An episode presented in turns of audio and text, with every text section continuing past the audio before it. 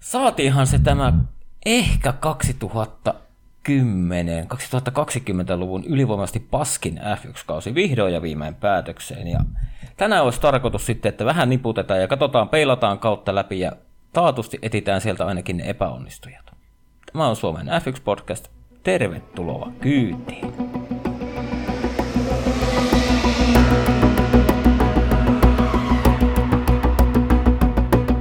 No niin, Aki, miltä se nyt tuntuu, kun on saatu vihdoin ja viimein tämä F1-kausi päätökseen? No heti pitää tarttua tähän ensimmäisenä tähän sun, että ei kai tämä nyt ihan paskin kausi ollut, että tota, ei tämä nyt niin huono kausi ollut, vaikka se mestaruustaisto ratkeskin jo ennen keskikesää tai vähintäänkin heti juhannuksen jälkeen viimeistään, niin mulla on vähän ehkä eri, eri, eri tuntuma, koska tässä kaudessa oli myös paljon, paljon tota positiivisia asioita, mutta tota myös pettymyksiä tietysti kuulu kauteen, mutta niin. sillä että ehkä, ehkä hyvä näin, että kyllä se 22 kisaa, mitä tänä vuonna ajettiin, niin kyllä siinä saa aika ison annoksen jo formulaa. Ah. Ihan, ite, ihan, mä... ihan, ihan innolla, että odotetaan tätä off-seasonia tässä. Joo, mun mielestä tämä kausi oli vähän niin kuin semmoinen, tiedätkö, semmoiset Tinder-treffit, että niin kuin, se niin kuin tosi paljon lupas siinä heti alkuun, ja että nythän tässä tulee kunnon taistelu, ja kaikki tulee menemään hyvin, ja sitten niin kuin, tavallaan niin kuin kausi pääsi siihen puoliväliin, tai vähän niin kuin Tinder-treffit pääsisi puoliväliin, niin sitten se niin kuin olikin jo selvää, että ei tästä tule yhtään mitään, että Max Verstappen voittaa ja niin edespäin. Että sitten niin oikeastaan niin kuin, ehkä siinä ainut semmoinen vähän jännitysmomentti, oliko se edes jännitysmomentti, oli loppukaudessa se, että kun Mersu, Mersu saa paketin kasaan, että pystyykö se Ferrari lyömään tuossa valmistajien mestaruustaistelussa, mutta muuten oli kyllä vähän niin kuin mä oikeastaan suorastaan niin kuin huokasin helpotuksesta, kun tuo Abu kisa oli ajettu, että nyt ei tarvii muutamaan kuukauteen niin katsoa näitä. Mutta tota, niin, se oli minun tämmöinen vertaus. Ja sitähän meillä on totta kai pitkässä aikaa niin Aapo mukana. Moro Aapo. Moro moro. Renesanssi jäsen, joka aina tulee uudestaan ja uudestaan. Niin, me itse asiassa, itse asiassa kuuntelijoille sen verran, että mietittiin, että miten me esitellään Aapo, että olisiko se ollut uusi vanha, ja mun ehdotus oli, että pikkuvanha. Että se on nuori kaveri, mutta jumalauta, kun sillä on niin vanha sielu. Joo, no miksi näin? Miten, miten Aapo, jos semmoinen nopea meidän kaltainen tommonen nopea vilkaisu F1-kauteen, niin kuinka sä näet sen?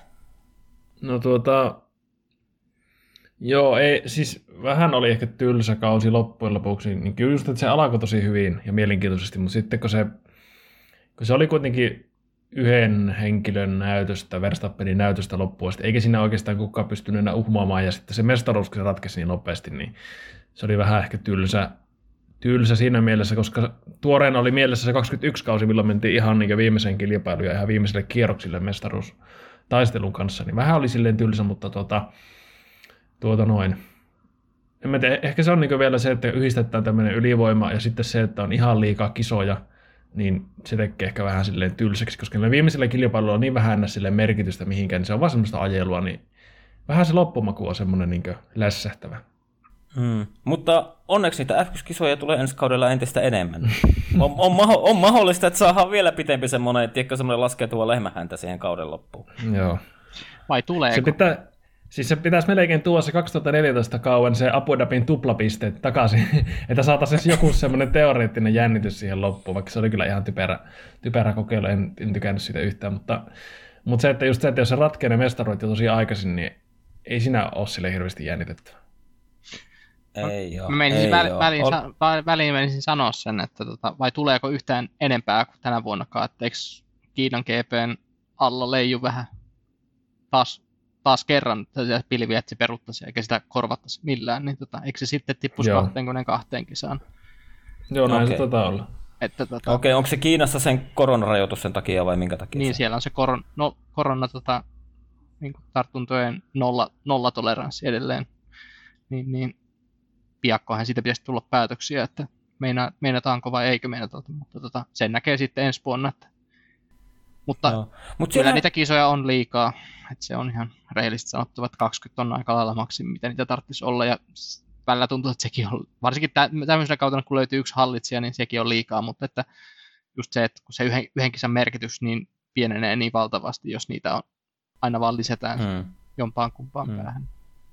Hmm. En, en halua edes puhua jalkapallosta, koska vittu vihaan sitä lajia, mutta, tota niin, mutta tota niin, jos jotain hyvää näistä Katari epä, epä, epäjalkapallon MM-kisoista, niin ilmeisesti ihan kiinalaiset on nyt nähnyt, että jumalauta, että tuollahan ne vetää, vetää ilman maskeja ja stadionit on täynnä, että minkä takia me istutaan kotona niin kuin, ja pelataan pleikkaria. Niin eikö siellä nyt ole niin kuin, ilmeisesti lähtenyt kanssa vähän protestoimaan sitä vastaan? Joo, näin mäkin ymmärsin, ainakin se mitä Twitteristä on näkynyt, että jonkunlaisia mielenosoituksia siellä sitten on ollut. Ja tuota, mm. Mutta joo, tuo on kyllä mielenkiintoinen tuo Kiina tämän koronahomman osalta, että Kiinahan taisi olla ihan ensimmäisenä, onko tämä 2020 alku, että Kiinassahan taisi ensimmäinen tämmöinen formuloihin liittyvä homma, niin Formula E-kilpailu peruttiin Kiinassa. Okay. Ja sen jälkeen vähän, meni, vähän aikaa meni siitä ja sitten peruttiin tuota, ää, Formula 1-kisa myös. Mä muistan, kun se peruttiin se ää, tota, Formula E-kisa, niin mä olin sillä, että jaha, että ainakin Kiina on puhunut nyt pois, että saapa nähdä, että ei ainakaan Kiinaa nähdä tällä kaudella, niin vähänpä tiesi siitä, että mihin se tulee vielä menemään, mutta silloin se oli vielä semmoinen ajatus, että ehkä tässä vielä, vielä niin päästään ajamaan tätä, mutta no sehän sitten meni miten meni, mutta joo. Mm, mutta päästiin lopulta ajamaan. Päästiin lopulta, kyllä. Sellaista. Mutta hei, tota, ennen kuin aletaan tota kautta perkaamaan, niin tänään on, eli tiistaina, niin on tullut tota semmoinen ilmoitus tipahti, mistä jo huhuttiinkin vähän aiemmin, että Matti ja Binotto on irtisanoutunut Ferrarin tallipäällikön paikalta, niin Aki, oliko tämä nyt se muutos, mitä ehkä mekin vähän huudeltiin jo tuossa niin pitkin ja poikin kautta? Oletko tyytyväinen? Olen tyytyväinen. Ja on, on varma, no en mä tiedä, onko tähän se avaintekijä siihen, että yhtäkkiä Ferrari rupesi kahvimaan, kahvimaan noita maailmanmestaruuksia yksinään, että sieltä otetaan tallipäällikkövaihtoon laitetaan, mutta et se on vähintä, mitä tässä nyt tässä kohtaa mun mielestä olisi piti tehdä, että saadaan sinne oikea, niin kuin me ollaan tuossa meidän WhatsApp-ryhmässäkin keskusteltu, niin saadaan oikea henkilö, henkilöjohtaja, eikä, tota, eikä mitään insinööriä sinne johtoasemaan, koska sit, siitä kärsii vähän kaikki sitten. Et jos, jos kaveri, jolla on teknistä osaamista, niin tota, on tallipäällikkönä, niin se on taas pois sieltä tekniseltä puolelta ja sitten taas toisaalta sen toi henkilöjohtaminen ja mediaesiintyminen on niin kankeaa ja välillä jopa meemi, meemi, pellemeemien kaltaista, niin tota, et, ehkä se on niin kuin ainut oikea ratkaisu ja itse on tätä jo pari kertaa varmaan sanonut näissä jaksoissa, että ihmettelen, että se kesti jopa neljä vuotta Ferrarin, Ferrarilla katsottiin Pinoton johtoa, mutta en tiedä millaisen, millaisen niin kuin tehtävään hänet sitten sijoitetaan joulukuun viimeinen päivä tai joulukuun viimeisen päivän jälkeen, mutta tota, veikkaan, että jon, jonkunnäköinen rooli, mutta enemmän se rooli kuuluisi tekniselle puolelle eikä, eikä mihinkään tiimijohtajaksi. Se on käynyt selväksi kyllä. Ää, onko Aki väärässä, mutta eikö Pinotto ollut siellä moottorikehityksen puolella silloin teknisenä johtajana? Joo.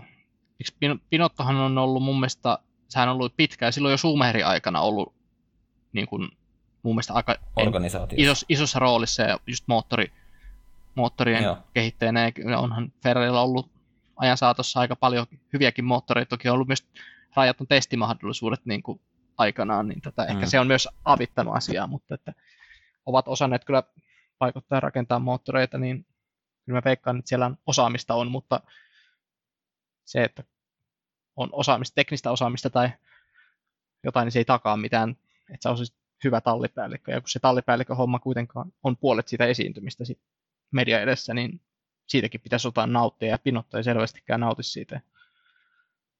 Eikä ole myöskään hmm. saanut sitä tallia ikään kuin ravisteltua, koska jos tavallaan öö, mitä taktiset virheet niin toistaa itseään kisasta toiseen, niin mun mielestä silloin johtajan pitää katsoa peiliin, että se on niin kuin, se ei ole saanut kasan, se ei ole saanut niitä to- virheitä, niistä ei ole opittu riittävästi, että niitä toistetaan, niin silloin mun mielestä niin, se on niin silloin... johtajan vastuu, että sen kyllä, pitäisi saada kyllä. se muutos aikaan, että niitä ei enää tehdä toista kertaa.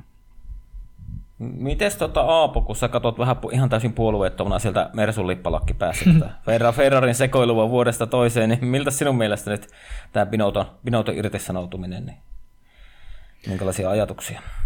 No ensimmäinen ajatus on se, että, että, että tuota, eihän se Ferrari niin organisaationa riipu pelkästään Pinotosta, mutta että se on kuitenkin johtajalla on sitten se vastuu, että jos epäonnistuu, niin johtaja on se, joka eroaa ja ottaa sitten sen, sen tavallaan iskun, iskun siitä. Ja mä tota, tuossa yhden kaverin kanssa keskustellut tässä tosi paljon. Se on Ferrari-fani ja perehtynyt tähän Binotto-asiaan paljon enemmän. Ilmeisesti siis Binottohan on ollut niin hyvin pidetty niin siellä moottoripuolella, nimenomaan niiden kaikkien insinöö- insinöörien kesken, että se on niin siellä ollut tosi hyvä.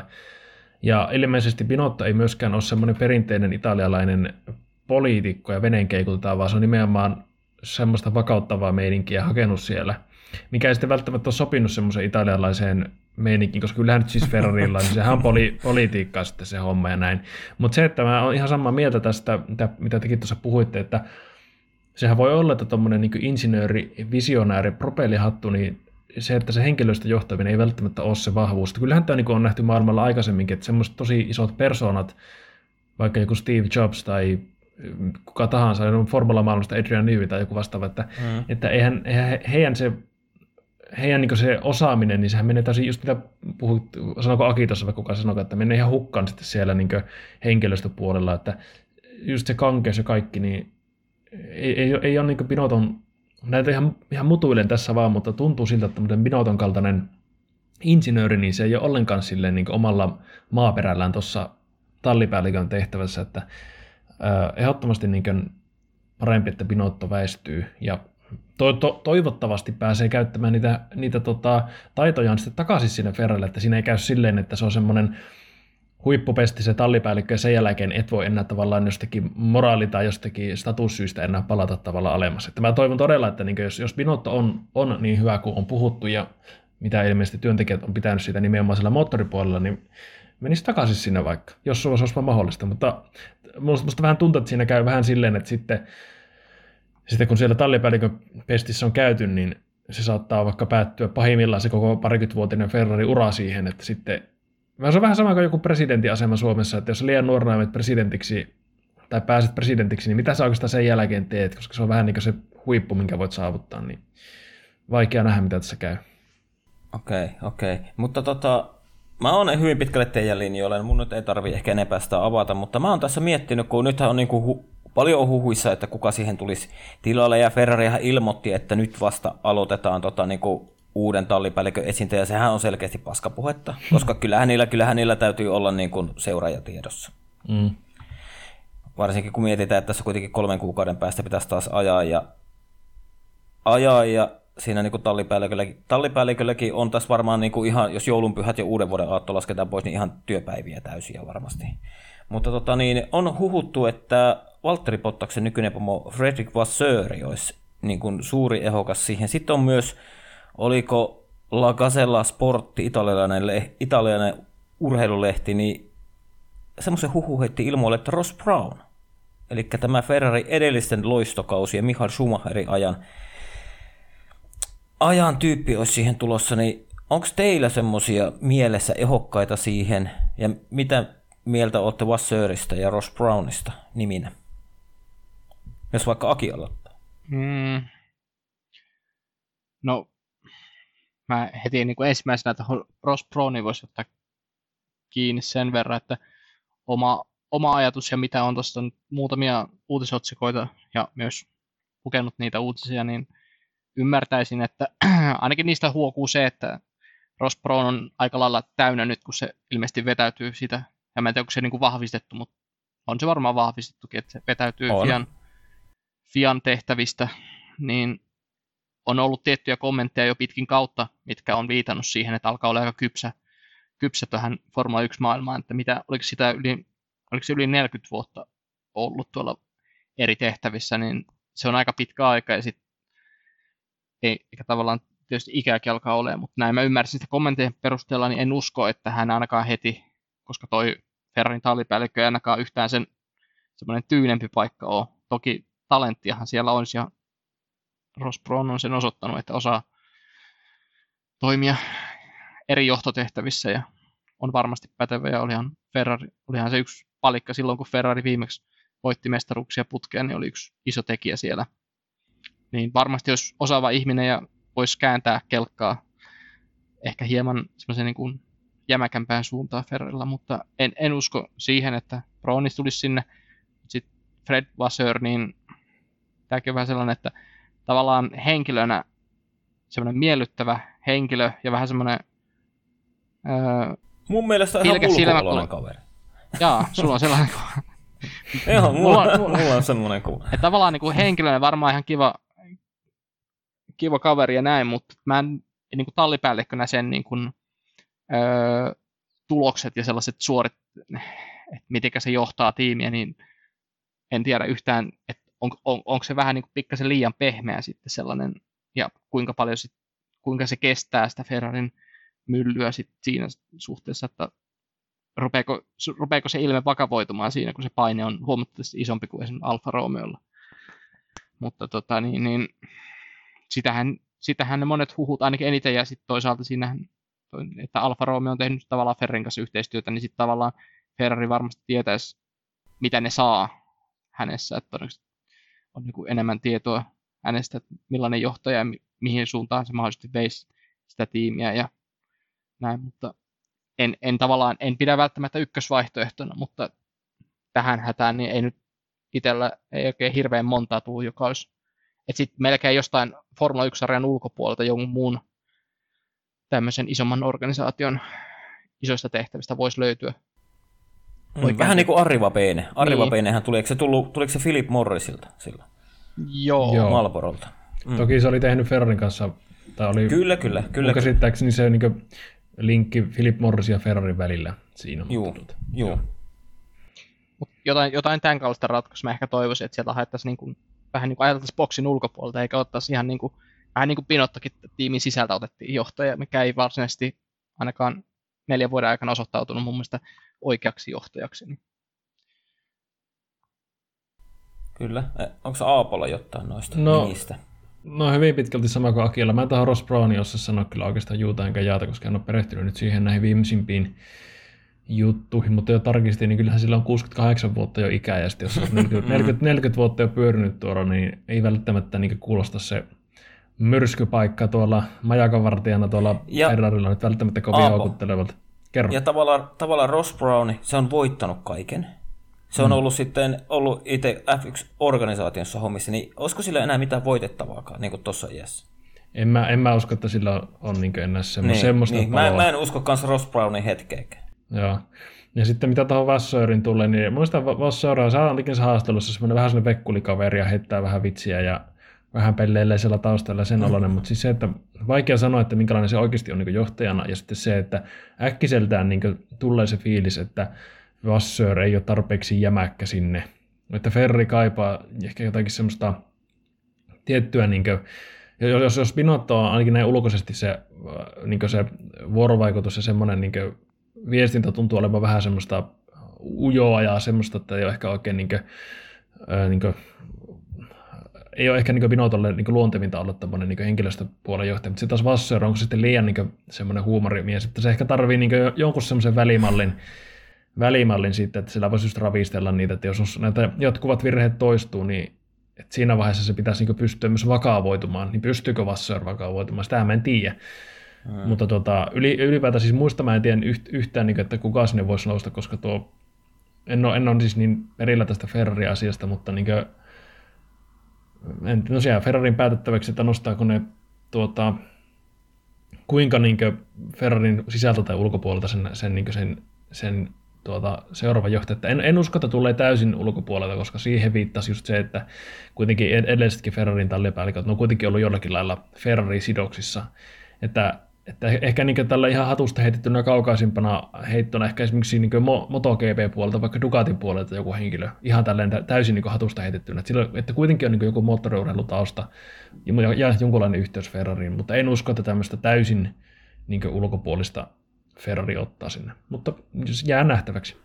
Mä, mulla on, mulla on tota Ross Brownia mä en usko, mutta Vassööriin mulla on semmoinen pari pointtia, että sehän on vähän niin kuin se voisi olla, jos ajatellaan Ferrarin lainausmerkeissä ykköskuljettaja Charles Leclercia, niin heillähän on tietty yhteys sieltä Sauberin ajoilta. Joo. Että se voisi olla semmoinen Leclerkin mieleen, mutta sitten siinä on myös se toinen puoli, että entä sitten jos Vasseur lähtee Alfalta, niin mietitään sitten meidän Walterin tilannetta vaikka, että se oli Valtteri, tavallaan Valtteri on Vasseurin valinta. Kyllä. Että se niin kuin voisi keikuttaa niin kuin sieltäkin päästä sitä venettä, mutta ehkä meidän ei siihen nyt tarvitse mennä enempää. Mutta tota, ää, mä mietin päivällä tätä asiaa. Mä laitoin meidän WhatsApp-ryhmäänkin muutamia nimiä, niin miten se olisi Rubens Barrichello? tuntee tallin, tuntee organisaatio, on erittäin pidetty siellä sekä tiimin sisällä että sidosryhmissä. Ää, loistava englannin kielen taito, on sopivasti etäisyyttä jo niin kuin koko lajiin. Ja tota, olisiko, olisiko Rubens Paricello semmoinen mahdollisuus? Miksei, miksei, mutta mä ehkä näen, että ainakin tuntematta henkilöä, niin aika, aika voimakkaasti tunteella elävä kaveri. Et se ei ole suoranaisesti väärin, mutta just tuossa tehtävässä, niin onko siinä vaara, että mielestä... menee, onko siinä vaara, että se kiehä, niin kuin, menee suuntaan ja toiseen vähän niin kuin yli, mutta toisaalta en tiedä, olisiko, on se nyt ehkä niin kuin tallipäälliköt ehkä pikkasen parempi, että menee pikkasen yli, kun sitten ei taas ei anna oikein mitään hmm. reaktioita. Niin Mut tavallaan... Mulla on Baritsellos semmoinen kuva, että esimerkiksi Felipe Massaa verrattuna, niin sehän oli niin kuin jäätä. Ja sitten Massahan oli se, mikä niin kuin, eikö se sitä uransakin lopettanut pari-kolme vuotta ja itki joka kisassa muutaman kauden ajan. Että tavallaan Paritsellahan oli, sehän oli silloin, joutu antaa Suumaharille tietä, niin se oli hetken aikaa saattoi olla tiimiradiossa vähän kiukkunen, mutta sitten se oli hyvin analyyttinen niin kuin heti kisan jälkeen. Ja tavallaan sehän oli silloinkin semmoinen, että se, ei niin kuin, se sanoi, että me käsitellään tämä tiimin sisä. Mm. Et niin kuin, niin ja mulla, mulla vaan se, tuli, se, mulla tuli vaan semmoinen nimi mieleen. Olihan se Ferrarillakin kak, niin kakkoskuskin roolissa niin hyvin poliittinen, eikä se koskaan niin kuin heittänyt tiimiä pussia. Ei keikuttanut. Ei, ei, ei, tavallaan, on siinä sellainen, että se tavallaan se, se, se kyllä istuu tuohon, mitä sä kuvasit just. Että... Mm. Mutta Me... mun täytyy sanoa, että mun on hirveän vaikea nähdä entisiä kuljettajia, olipa se laji mikä hyvänsä niin semmoisessa aivan absoluuttisessa tallipäällikön roolissa. Että musta se toimii ehkä enemmän semmoinen niin tota, vanhan kuskin ottaminen jonkunlaisen semmoisen niin brändilähettilässä rooliin tai johonkin vastaavan tämmöisen syvempään rooliin, että vähän niin kuin siellä tallin niin neuvoantaja tai joku, mutta mun on hirveän vaikea henkilökohtaisesti nähdä entisiä kuskeja niin kuin niin kuin nimenomaan siis tämän, tämän ikäisenä, mitä vaikka parikello on, että niin kuin tässä vaiheessa tallipäällikkö. Jotenkin se ei itsellä niin henkilökohtaisesti istu siihen niin tavallaan mielikuvaan, että mikä se tallipäällikkö joo, on. Joo. Entäs tota semmoinen nimi kuin Flavio Briatore ja seksi takaisin varikolla? Olisiko mitään? No se jos joku sitä keikuttaa sitä laivaa. Niin. se Siellä Alonson takaisin. niin, että heti alkas huhut, heti alkas huhut, että Alonso on tulossa monivuotisella sopimuksella Ferrarilla. Joo. Ja sitten tota, mikäs mulla oli? Sitten mulla tuli kuule ihan semmonen, semmonen nimi tuli mieleen kuin Martin Whitmars. Kuka se on? Martin Whitmars. E- Ettekö te muista McLarenin ajoilta? Eikö se ollut 2008 vuonna, eikö siitä tullut 2008 vuonna tallipäällikkö? Vai koska, Kyllä. koska mikä vuosi se oli McLaren, mutta sehän oli pitkään. Oli, oli. Ja sittenhän se lähti vuoden. kokonaan vissi lajista pois. En, en, en välttämättä näe sitä. Muista. No, en tiedä. Maailma muuttuu tietysti. Voihan englantilainenkin johtaa Ferraria tietysti, mutta mutta mut olisiko tuommoinen englantilaisuus, niin olisiko se englantilaisuus tai saksalaisuus jotain semmoista, mitä toi, niinku toi äh, sekameteli makaroni, tuommoinen kiehuva kattila tarvitsisi rauhoittamaan sen? Siis se, se voisi olla. Sitä se, se varmaan se on. Koska mä mietin, että jos Ferrari on niin poliittinen oikeasti kuin miltä se niin kuin, niin kuin tuntuu olevan, niin se, että Bino, jos Binotto-ongelma nyt on, oletetaan, että se on se, että se on se on italialainen, mutta se ei halua politikoja, niin italialaiset ei, ei siitä tykkää, mutta olisiko sitten silleen hyvä just, että tuotaisiin ulkopuolelta se joku henkilö, joka kestää sen politikoinnin, mutta joka on siinä mielessä koskemattomampi, koska se ei ole italialainen.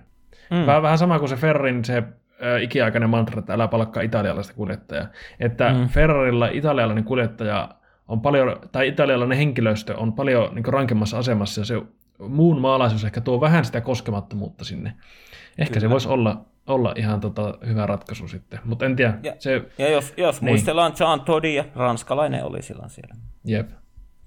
Ja tota, sitten oli vielä mulla yksi semmoinen nimipyöri päässä, kun tämä Ferrarin kaikkien alojen erikoismies Gino Rosato, josta ei vissiin kukaan tiedä, että mitä se oikein siellä on tehnyt vuos, monta vuosikymmentä. Se odottaa tätä hetkeä. se on ollut kasvamassa siellä johtajakoulussa, niin sanotusti. Niin. Mutta en tiedä. Se on ihan mielenkiintoista nähdä, kuka tulee, mutta siihen Ross Browniin mä en usko. Ja tietenkin kun siitä Wasserista on puhuttu niin paljon, niin sitten siellä tietenkin julkistetaan jo tässä ennen joulua sopimus. Niinhän se on. Pakko oli tarkistaa mm. tämä Whitmarsin vielä, että tähän on nykyään Aston Martinilta. Aston Martinin palkkalistoilla. Okei. Okay. Okay. Koska se on mennyt sinne. Mutta se oli mun mielestä oli pitkään poissa koko hommasta. Joo, syyskuussa 21. Okei, okei, se on niinku tullut pikkuhiljaa takaisin. Mutta miksei sitten Ferrarille? Aston Martin on vittu nähty. Ei, Alonso on vasta tulossa sinne. niin, niin on. joo, niin. niin joo, ehkä se on sitten niinku Whitmarsin lähettävä, kun Alonso on taas tulossa. Niin. Mutta tota, ehkä tämä nyt on, jätetään hautuun tämä Ferrari-homma ja palataan tähän sitten joskus tulevaisuudessa. Joo. Mutta tota, nyt jos lähdetään tätä kautta purkamaan, ja mehän jo vähän käytiin läpi, ja kausa oli tavallaan semmoinen, että niin kun isot tiimit, sanotaanko mun mielestä niin oli ketkä mylläs, eli Red Bull, Ferrari ja sitten se Mersukin nousi sieltä. Eli oliko näin, että Lando Norris oli ainut, joka oli podiumilla näiden kolme ison tiimin ulkopuolelta tällä kaudella? Okon oli podiumilla. Ei, anteeksi, Gasly oli podiumilla myös. Ei, Missä? ollut, vitsi, kato väärää. Mun, ei, anteeksi, mun, anteeksi, mun, kato, kato 2021 no. kauden tuloksia. mun mielestäni Landon Norris oli Emilia, Ro, Emilia Rorano radalla podiumilla, mutta muuten ei ollut kuin näistä kolmesta isosta tiimistä podiumi tällä kaudella. Joo, oot ihan oikeassa. Joo, joo siltä se näyttää nyt, kun laittaa oikeaan välille auki. hei, siis, hei, siis, hei, siis, hei siis kerrankin mä tein pohjatöitä. Niin mä pystyin tälleen niin sanomaan tämän. Mä ihmettelin, kun Aapo alkoi sekoilemaan, että nyt jumalauta. Eikö tuossa on Ruotsissa, kun tämmöinen mm. podeja tehnyt vähän aikaa. Ja tota niin... Viimeksi viime vuonna vai? Mm. Missä sit, sit mulla jäi niin tästä kaudesta mieleen se, että niin kun, en mene enää siihen, että se lupasi Ferrarille vähän liikaa, kun sit saatiinkaan, mutta tota niin, Mersu. Mersu oli pomppimisen kanssa ongelmissa ja niin se vaan katosi sieltä sai se auton toimimaan loppukaudelle ja Russellhan sieltä sitten kisa voitti lopulta. Mutta muuten Joo. meni voitot sitten niin tota Red Bullille tai Ferrarille. Kyllä. Et vähän niin kuin, mitenkä me nyt lähdettäisiin tätä, otetaanko me se Akin, Akin tota se pohja tähän, mitenkä lähdetään? Aki, haluatko esitellä se, miten lähdetään käymään läpi tätä? Sulla oli semmoinen hyvä idea. No joo, tämä on suoraan Twitteristä kopioitu. Se nyt on tietysti vapaa media, niin ihan... niin mekin, niin mekin. niin tota, tässä niin kuin koitetaan järjestellä niin kuin viisi huonointa kuljettajaa. Voi siihen vaikka tiimikin nimetä, jos siltä tuntuu, mutta lähtökohtaisesti nyt ajatus, että kuljettaja, niin viisi huonointa ja viisi parasta. Ja lähdetään sitä kautta sitten vähän perkaamaan tätä kauden antia. No. Eiköhän siinä aika paljon tule käsiteltyä pintapuolin vähintäänkin. No joo. Otetaanko Aki silleen, että kun tää on niin kun sä oot tämä kaikkien oikein idea isä ja äiti, niin, niin tota, pistä sä, pistä sä tota sun, otetaan, lähdetään Nekan kautta, niin laita sä sun niin kuin top 5 huonoimmat. Lähdetään nyt siitä ja aloita sitä... Niin huonoimmasta. Eiku, siis vaan aloitatko silleen, että jätä se huonoin viimeiseksi? Sitten sieltä poistuu kaikki jännitys. No ihan, ihan miten haluat. No ihan miten men, haluat. mennään vaikka tolleen, että niin kuin lähdetään hipomaan kohti sitä heikointa suoritusta. Tai en mä tiedä heikointa. Nämä on tietysti mielipidekysymyksiä, että meistä kannata riidellä niin. sen enempää, mutta se kuuluu vähän asiaan. Tota, en, en nyt ole tehnyt mitään älytöntä tilastoanalyysiä niin kuin siitä, että mitenkä, että ne ei perustu mihinkään numeroihin, vaikka hyvin olisi voinut mun tapauksessa perustua, mutta tota, mm-hmm. tässä viidentenä, niin kuin huonoin, viidenneksi huonoimpana nyt mulla täällä lukee Schumacher. Ja tota, mä oikein tiedä, tarvitseeko se hirveästi sinänsä perustelu, että se pistemäärä, tai mitä niitä tuli, 12 pistettä, ja ne taisi tulla Itävallan kutossiasta ja Itävallan, ei kun tuota Iso-Britannian, oliko se kahdeksassia. Ja tuliko sen jälkeen, sen lisäksi tuliko pisteitä ollenkaan? Ei taida olla, joo, ei, ei mun mielestä. Ne oli ne kaksi viikonloppua. Joo. mistä tuli pisteet, niin sen jo ensimmäinenkin kertoo sen, että oli hyvin niin kuin semmoinen, sanotaanko kaksijakoinen kausi Suumahdilta ja tota, se, että tallikaveriksi ennen kautta tuli kuitenkin yhden sapattivuoden pitänyt Kevin Magnussen, vaikka me kaikki tiedetään hänen ajotaitonsa ja näin, mutta jos ö, kuitenkin vuoden ikään kuin harjoitelleena Schumacheria talliin sisään päässeenä, niin tai onhan Magnussenillekin henkilöstö varmaan hyvin tuttua kuitenkin, kun se oli siellä, kerkesi olemaan jo neljä vuotta aiemmin, mutta silti, että auto ja säännöt muuttuu ja näin, niin jotenkin olisi kuvitellut, että Schumacher olisi ollut niin kuin, ikään kuin varsinkin kauden alkupuolella niin kuin lähempänä sitä Magnussenia, mutta sehän oli se ekat kolme neljä viikonloppua, niin Magnussen pyyhki lattia Schumacherille ja sitten sit sen jälkeen niin Haasinkin suorituskyky alkoi laskemaan, kun muut alkoi kehittämään autoja ja toi päivityksiä, niin tavallaan ehkä se, se 12 pistettä ikään kuin valehtelee, kun katsoi niin kuin aikaa jo vertailuakin, niin kyllähän Schumacher Magnusseni taisi lyödä, oli useammin edellä kuin Magnussen aika, jos siellä, oliko kisoissakin. Oliko oikeasti? Näin. Oliko oikein? Joo. Tää siis on... Mä en tiedä numeroita, mä en tiedä numeroita, mutta mulla oli äkkiä vaan silleen, kun ajattelen asiaa, niin ajattelin, että niin kun Magnussen olisi Pessi Schumacherin aika ajoissa. Joo, tää on tota, tää on vaan niinku tällainen, mä muista katselin näitä silloin ennen Abu Dhabia ja vähän niinku itsekin yllätyin, niin tää pisti silmään. Voin tarkistaa tässä podin aikana vielä, jos, jos olen väärässä, mutta tota, niin, niin se käsitys, että se pistetaulukko ikään kuin valehtelee, mutta sitten tavallaan se kertoo myös sen, että sitten kun oli paikka ottaa niitä pisteitä, ja varsinkin se alukkaus, niin kuin se oli, tiedettiin jo ennakkoon, että se on niin kuin Haasille, kun nähtiin, että siinä autossa on jotain potentiaalia, ja Ferrari, muutenkin Ferrarin moottorista autot liikkuu hyvin alukkaudesta, niin silloin tuli niitä heikkoja suorituksia, ja varsinkin Saudien aika jo ulos jo yliyrittämisen johdosta, tai mikä nyt olikaan syy, niin tota, tavallaan makso, makso myös omalta osaltaan. Mutta sitten myös niin kuin se, että tuli niitä virheitä, niin kuin nähtiin vielä Abu Dhabissakin, että törmäsi Latifin öö, perään ja tehtiin se tekevät Latifin kanssa sen double spinnin siinä synkronoidusti yhdessä, niin tota, tavallaan sellaiset, sellaiset suoritukset niin pisti omaan ja tavallaan sijoitti Schumacherin tähän, ensinnäkin tähän listalle, mutta se on se vitos siellä. Voisi olla toisellakin siellä, kun vähän enemmän perkaisi ja vielä tarkempaa miettisi. Mutta tota, niin. Edetäänkö me sillä, että lähden kertoa tästä sitten seuraavaa kuljettajaa vai? Joo, kerrot mukaan sulla on niinku neljänneksi paskini. Neljänneksi heikoina tässä on toinen, toinen ensikaudella tallipaikkansa menettävä kuljettaja, eli Ricardo. Ricardo.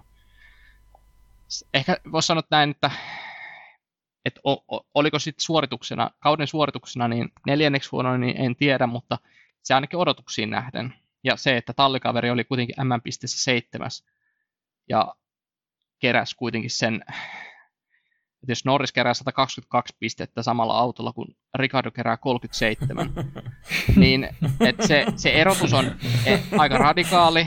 Ja sitten kuitenkin. Ricardo on kuitenkin osakilpailu, onko se, onko peräti kahdeksankertainen osakilpailun voittaja, niin sitten vähän se, että kun ei nähty, niin kuin, ei oikeasti niin kuin yhden ainutaisesta viikonloppua, kun se olisi ollut niin kuin selvästi Norrisin edellä, tai että olisi, niin kuin, olisi ollut Norrisin suoritustasolla. Että tavallaan että se oli niin kuin koko kausi sitä samaa taaperusta. Että on se sitten selityksenä mikä tahansa, että ei auto sopinut käteen tai muu, niin sillä tosi iso pettymys oli.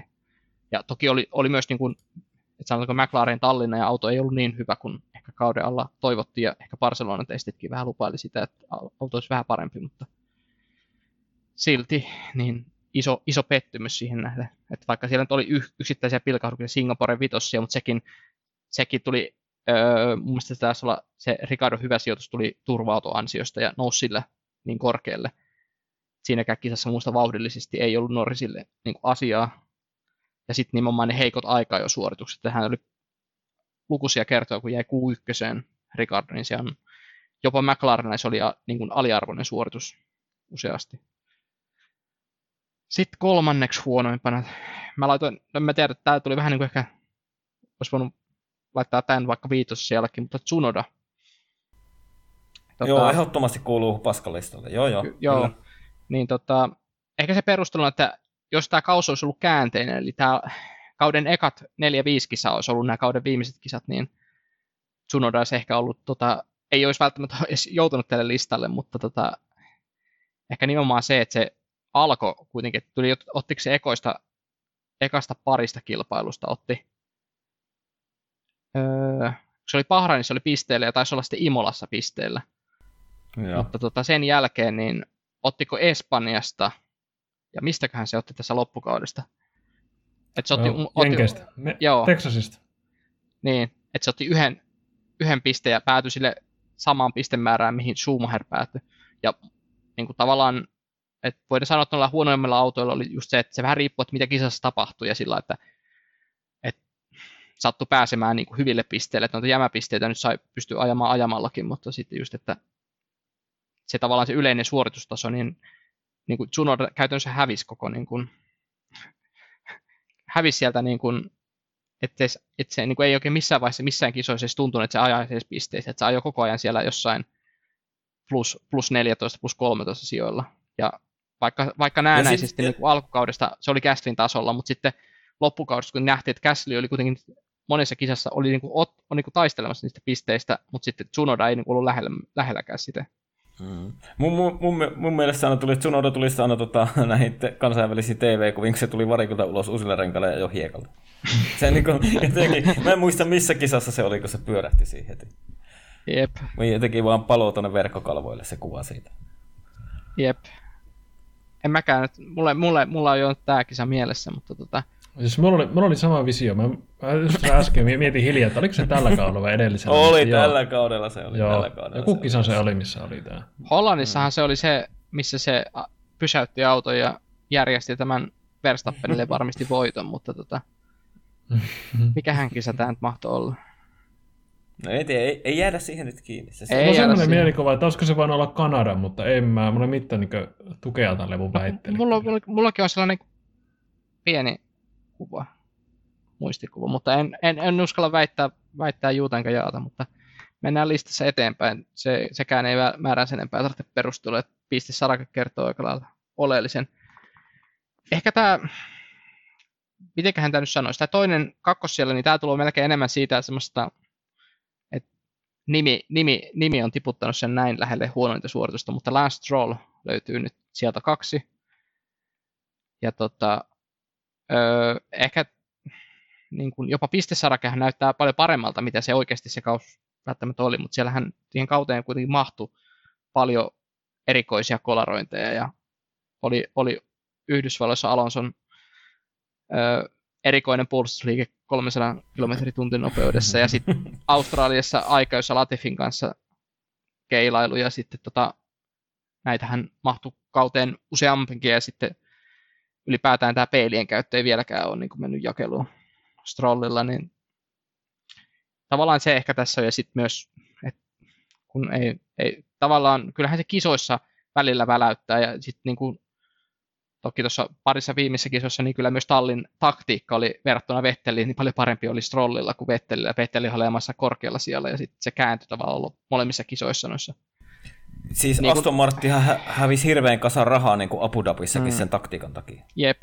jep. Jos olisi Vetteli laittanut saman taktiikan kuin Strollille, niin se olisi ohittanut Aston Alfa Romeo tosiaan sillä. Kyllä. Mutta kyllä. Tota, et varsinkin se, niin se loppukausi oli, niin kun, kun se auton suorituskykykin nousi, niin ei Strollikaan näyttänyt niin huonolta kuskilta, mitä se näytti alkukaudesta. Sehän oli aika, aika vaikeaa tekemistä, mutta tota, ehkä mä niin sillä puolustan tätä vaihtoehtoa, ehkä, niin kuin, ehkä se ajosuoritus itsessään, jos katsotaan tuloksia, niin ei ollut niin huono kuin toi niin kuin nimenomaan tämä sijoitus antaa odottaa. Että siellä tietysti oli niin kuin paljon sellaisia kisoja, missä olisi ollut vieläkin parempi tulos otettavissa. Ja tuntuu, että niitä pisteitä heitettiin roskiin nimenomaan Strollin toimesta useammin hukkaan kuin Vettelin oh, hei, toimesta. Saanko keskeyttää hetkeksi? Aapo, Saa. mitä mieltä sä oot siitä, että eikö kuulostakin ihan vittu kauhealta, kun joku puolustelee Lance Strollia meidän podcastissa? Kyllä tässä pitää nyt harkita, että menettääkö Aki vakiojäsen. Minä, joka huutelen podcastin ulkopuolelta, vaadin eroa. Ei vaan tota... Mm, voi herranen oikeas Juuso olisi linjoilla, niin se tulisi linjoja pitkin. Mutta Stroll keräsi kuitenkin, äh, jos mä ihan väärin taskaan näitä tilastoja, mitä mä oon nähnyt tässä ala, niin kuin edes edellisenä päivinä, niin ottiko Stroll 10 pistesiä ja Vettel otti vain 9. Toki Vettel ja kaksi ekaa kisaa ajamatta, mutta silti niin kuin, että pistesijoja Stroll otti yhden enemmän, mutta uusi niistä pistesijoista oli sijoja 10, että se tota, niin kuin korreloi myös sitä pistesaraketta, että miksi niitä on niin vähän, kun Vettelle taas oli siellä kutossia ja seiskasia hmm. useampi, niin Mm. Pisteet oli kuitenkin kol- 37-18 Vetteli hyväksi. Jep, ja sitten parissa viimeisessä kisassa vielä kääntyi se, tasottu se standing, mutta tota, se ehkä kertoo, että puolet vähemmän pistettä kuitenkin. Kahdeksassa kisassa otti pisteet. On tilasto tuossa auki. Aivan. Stroll. Mutta siellä Joo. niitä, niitä kymppisijoja oli paljon. Joo, niitä oli just se mitä sanoit, niin niitä oli viisi kappaletta. Eikäkö? Kuusi kappaletta. Joo, No se meni oikein. Piste sijat, oikein. Joo, se piste on 10, 10, 10, 10, 10, 6, 10, 8. Joo. Siis täyden kympin kuski. Joo. Niin, täyden kympin kuski. Onko? Mutta sitten kun päästään tähän y- ensi ykkös, ykkössijalle tässä huonoudessa, niin se ei varmaan, mä veikkaan jotenkin, jotenkin mulla on sellainen hai, niin kuin var, varma veikkaus, että teillä muillakin tämä todennäköisesti on tämä sama kuljettaja, joka myös joutuu luopumaan tallipaikasta ensi kaudelle. Ja todennäköisesti koko F1-ura päättyy tähän kauteen.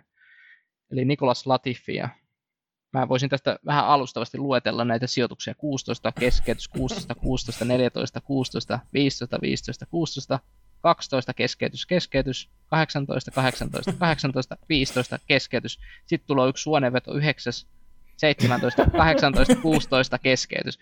Eli niin kuin olen karkeasti sanottu, niin kisan viimeinen per, melkein kaikissa muissa kisoissa paitsi Japanissa ja isossa, no en tiedä isossa Britanniassa, mä en ole varma, että kuinka moni ajoi maaliin, mutta että niin kuin, ehkä se kertoo sen, että ja sitten kun sitä on katsottu tässä nyt kolme vuotta, sitä ja varsinkin sitä aikaa jo, aikaa jo taaperusta, niin siitähän ei, ei ole niin kuin, ei siitä, ei siitä vaan niin kuin tuu mitään siitä, ei ole aika jo kyytiä, mutta eipä sitä kisoissakaan ole. Sitten kun vertaat, mitä, mitä, mitä suorituksia Albon kuitenkin tuolla autolla teki, ja oli, Albon oli järjestää niin kuin taas sitä, että se oli, niin kuin, se oli niissä kisoissa mukana, eli se tavallaan ajoi niistä sijoituksista, niin ei Latifi ollut, koska ei, ei niin kuin Japania lukuun ottamatta, niin ei, eihän sitä näytty kuvissa, kun se olisi ajanut jostain kymppisiasta tai edes 12 sijasta, vaan nimenomaan se, se, se raaka niin kuin totuus, että ei se vaan taso ei, ole, ei, ei riitä, niin nyt, nyt tavallaan on niin kuin oikeutettu, että nyt se loru loppuu, että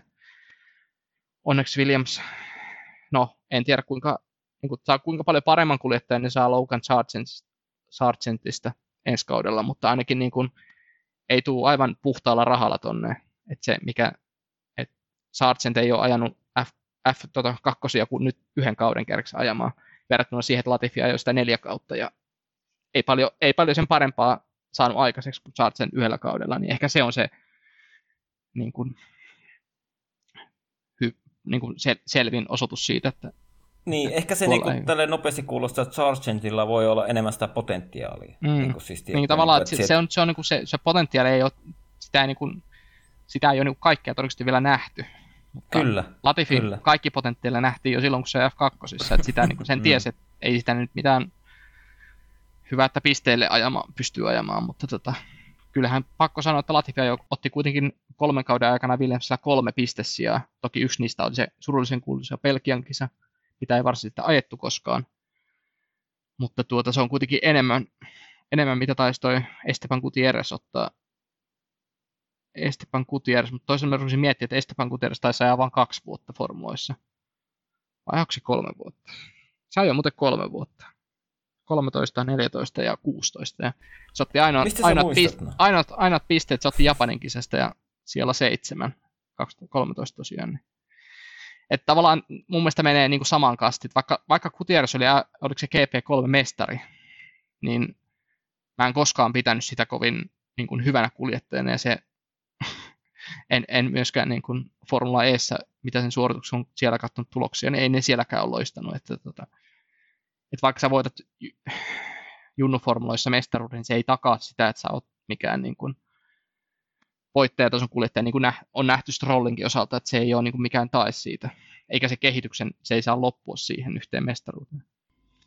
Siis pakko sanoa Latifista sen verran, että rupesin varsin katsoa Latifin tätä Wikipedia-sivua, ja täällä on näitä statistiikkaa kaikilta näitä kar- karttingista lähtien, niin siis tämä, mikä pistää silmään, on se, että kun yleensä katsoo mitä vaan semmoista perushyvää F1-kuskia, ja tai ihan jopa keskin, keskinkertaista F1-kuskia, ja se katsoo niitä karttinkia ja pikkuformuloita ja muita, niin siellä vilisee niitä ykkössijoja, että se näkee niin silleen, että joo, että sillä on selvästi ollut vauhtia siihen aikaan enemmän kuin muilla, mutta siis mm. jos Latifia, Latifia katsoo, niin siis käykää jokainen kuulija Wikipedia Nikolas Latifia ja rullatkaa sinne alas, niin siis täältä saa siis etsimällä etsiä siis podiumsijoituksia, saati niitä ykkössijoja. Et siis tämä ehkä kuvastaa hyvin niin kuin, et siis oikeastaan niin siis ainoa, missä alkaa tulla enemmän ykkössijoja, ja niitäkin, niitäkin niin yhteensä siis neljä kappaletta kaudessa on siis tämä F2-kausi 2019. Et sitä ennen niin täällä oikeasti saa niin etsimällä etsiä, että milloin on niin tullut voittoja. Eli siis ehkä se kuvastaa sen, että siinä on ehkä aika paljon enemmän menty niin lompakko eellä kuin ajotaidot eellä koko ura läpi. Joo. En tiedä sitten, en ole nähnyt sitä sivustoa, mitä nyt katsot, mutta onko sillä ollut niissä F3 ja F2-sarjoissa, niin onko sillä ollut sitten, onko se ajanut huonoissa tiimeissä, vai onko se ajanut tyyliin Premaalla ja Artilla, ja onko se ajanut hyvissä tiimeissä? No, sit, no sitä mä en osaa tästä äk- äkkiseltä, okay. äkkiseltä sanoa, sanoa niin kuin, että mikä talli on silloin ollut hyvä ja huono, mutta no on täällä ollut Premaa Formula 3 ja tälleen, mutta siis ehkä nyt silleen, voisi vois ainakin nyt olettaa, että kuitenkin kun on silleen rahaa taustalla, niin ei ainakaan mm. silleen huonoimpaan talliin varmasti ottaa Kyllä. tyytyä. Mutta tuota, joo, ehkä se kuvastaa kuljettajaa aika hyvin. Joo. Mä tota, oliko Aki, Aki, sun lista, oliko se nyt käsitelty ne paskat? Joo. Jos mä otan omat paskat seuraavana, ja siis mä, mä niin kuin mä olin tuossa tänään lenkillä, niin mä mietin kolme löytyi helposti jokaiseen. Niin kuin mulla löytyi niin kuin selkeästi löytyi se heikoin lenkki aina. Niin kuin, ja sitten pari muuta, että mä vähän joudun miettimään, mutta mä vähän lähestyin eri kannalta kuin sinä. Mä en niin kuin, siis mä jotenkin mä niin kuin oletin, että Latifi on paska. Että niinku, ei se tavallaan niinku mua yllättänyt, millä se paskuus. Mutta tota niin, jos mä lähden tuohon niinku huonot, huono, huonoimmat listalle, niin äh, minkähän mä laittaisin viidenneksi, koska ne kolme ensimmäistä mulla tuli sille helposti mieleen. Niin ehkä mä laitan tohon, mä laitan tohon viidenneksi, niin mä laitan semmoisen vähän isommassa kuvassa, niin Liberty Median, mä, mä oon paljon kehunut sitä, mutta niin kuin nyt varsinkin tuo Miamin feikki rantakisa tänä vuonna, niin mun on pakko laittaa sinne, että se oli ihan kauhea. siis se oli niin kuin ihan, siis ihan kauhea. Ja sitä, koko viikonlopussa ihan parasta oli ne internet-meemit niin kuin siitä vierasveden mm-hmm. satamasta. Kyllä. ja se kun niin hyppi veneen kannelta siihen, oliko se nyt asfaltti, mikä oli vaan väretty siniseksi. Ja sitten niin se, ihan niin kuin se rataakin, niin eihän se niin kuin tarjonnut, ei yhtään mitään. Et niin kuin, mun on pakko laittaa siihen viidennelle sijalle niin tämä Liberty Media ja Miamin GP tältä kaudelta. Se oli iso pettymys niiden hienoja, mitä nähtiin pari vuotta aikaisemmin ja, ja tuli niitä mainosvideoita, kuinka meri taustalla ja palmut heilu ja autot meni kovasti, niin se oli kaikkea muuta jossain parkkipaikalla paska f Onko teillä siitä mitään? Tuleeko? Toi, toi, oli erittäin hyvä nosto, kun ei enää muistanut, että tuommoinenkin kisa ajattu. Siis eihän se nyt kisana mikään kauden, ei se kauden huonoin kisa ollut, mutta se tavallaan jotenkin... Että kyllä, Keinotekoinen. Niin, että kyllä tuolta maailmasta löytyy parempiakin paikkoja ja kilpaa. Että niin kuin, miksi, miksi, miksi sinne vie? Tai niin kuin, kyllä me tavallaan periaatteet on käyty jo Miami GP jälkeen, miksi se on kisa siellä, mutta tota, ei, niin kuin, ei ainakaan omaan päähän, enkä, enkä tavallaan pitänyt sitä kovin häävinä ratkaisuna. Mm. Ja sitten kun itse miettii, että miksei ne oikeasti tee katuratakisa sillä, että se menisi siinä rannalla.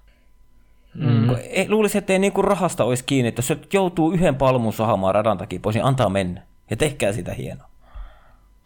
Siis niinku, se mulla vaan niinku kangertaa niinku edelleenkin oikein niinku verenpaine varmaan nousee. Ja kohta Karminin kello sanoo ranteessa, että haluatko hengitysharjoituksia.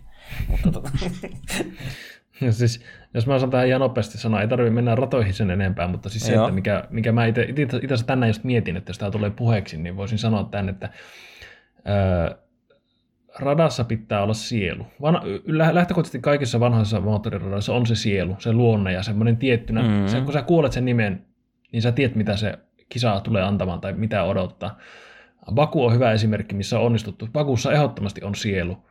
Aivan mm-hmm. järjettömiä nopeuksia, mutta myös aivan uskomattoman kapeita kohtia ja tosi hyvä flow siinä radassa ja se on kiva ajaa. Että Baku on niin onnistunut tämmöistä uusista katuradoista. Siinä on sielu. Kun Bakun kuulet ja näet, niin tiedät mitä odottaa. Mm-hmm. Mutta sitten Miami tai tämä uusi Las Vegasin kisa, niin mm-hmm. se on niin semmoinen sieluton. Siis että jaa, tässä on käännös ajetaan kaasupohjassa, jarrutus, käänny, kaasupohjaa. Tiedätkö se, että se, niin kuin, mm. se niin säväytä, siis se, se alkufiilis ei sytytä, se on niin märkä ruuti, että yrität, mutta ei vaan lähe. Se on niin se fiilis, mikä Miamista ja Las Vegasista ja näistä uusista kilpailusta jää, mitkä on tuotu sinne, missä ihmiset on, mikä periaatteessa on ihan, ihan ymmärrettävä suunta ja näin, mutta se, että kun se itse kisaan pitäisi olla se, mikä sen tarjoaa sen kaiken, mutta että ei, ei vaan lähde.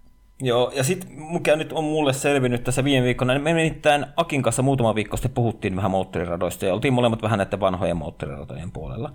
Mutta se, mikä tässä nyt on ilmiö, ja tietenkään se ei nyt ei välttämättä niin kuin ole Liberty Media ja niiden paikallisten kisajärjestäjien kannalta huono idea, mutta niin kuin Miami, Vegas ja nämä, niin tavallaan ne lippujen hinnat on mennyt niin hirveäksi, että ei sinne Joo. enää niin kuin, sinne ei niin kuin kohta pääse enää katsomaan ne oikeat, niin kuin, tiedätkö, menee se suora lippalakki päässä sinne kattoon, niin ei riitä rahaa lippuihin. Mm. Ja siitähän se tunnelma syntyy, kun siellä on niitä oikeasti fanaattisia mm. faneja, jotka oikeasti tulee katsomaan sitä kilpailua eikä sitä atmosfääriä siellä. Kyllä, kyllä. Oliko Akille jotain vai paljastanko numero neljä? Mennään eteenpäin. Ää, mun numero neljä, niin mulle henkilökohtaisesti niin oli pettymys, niin mun on pakko laittaa Valtteri Bottas.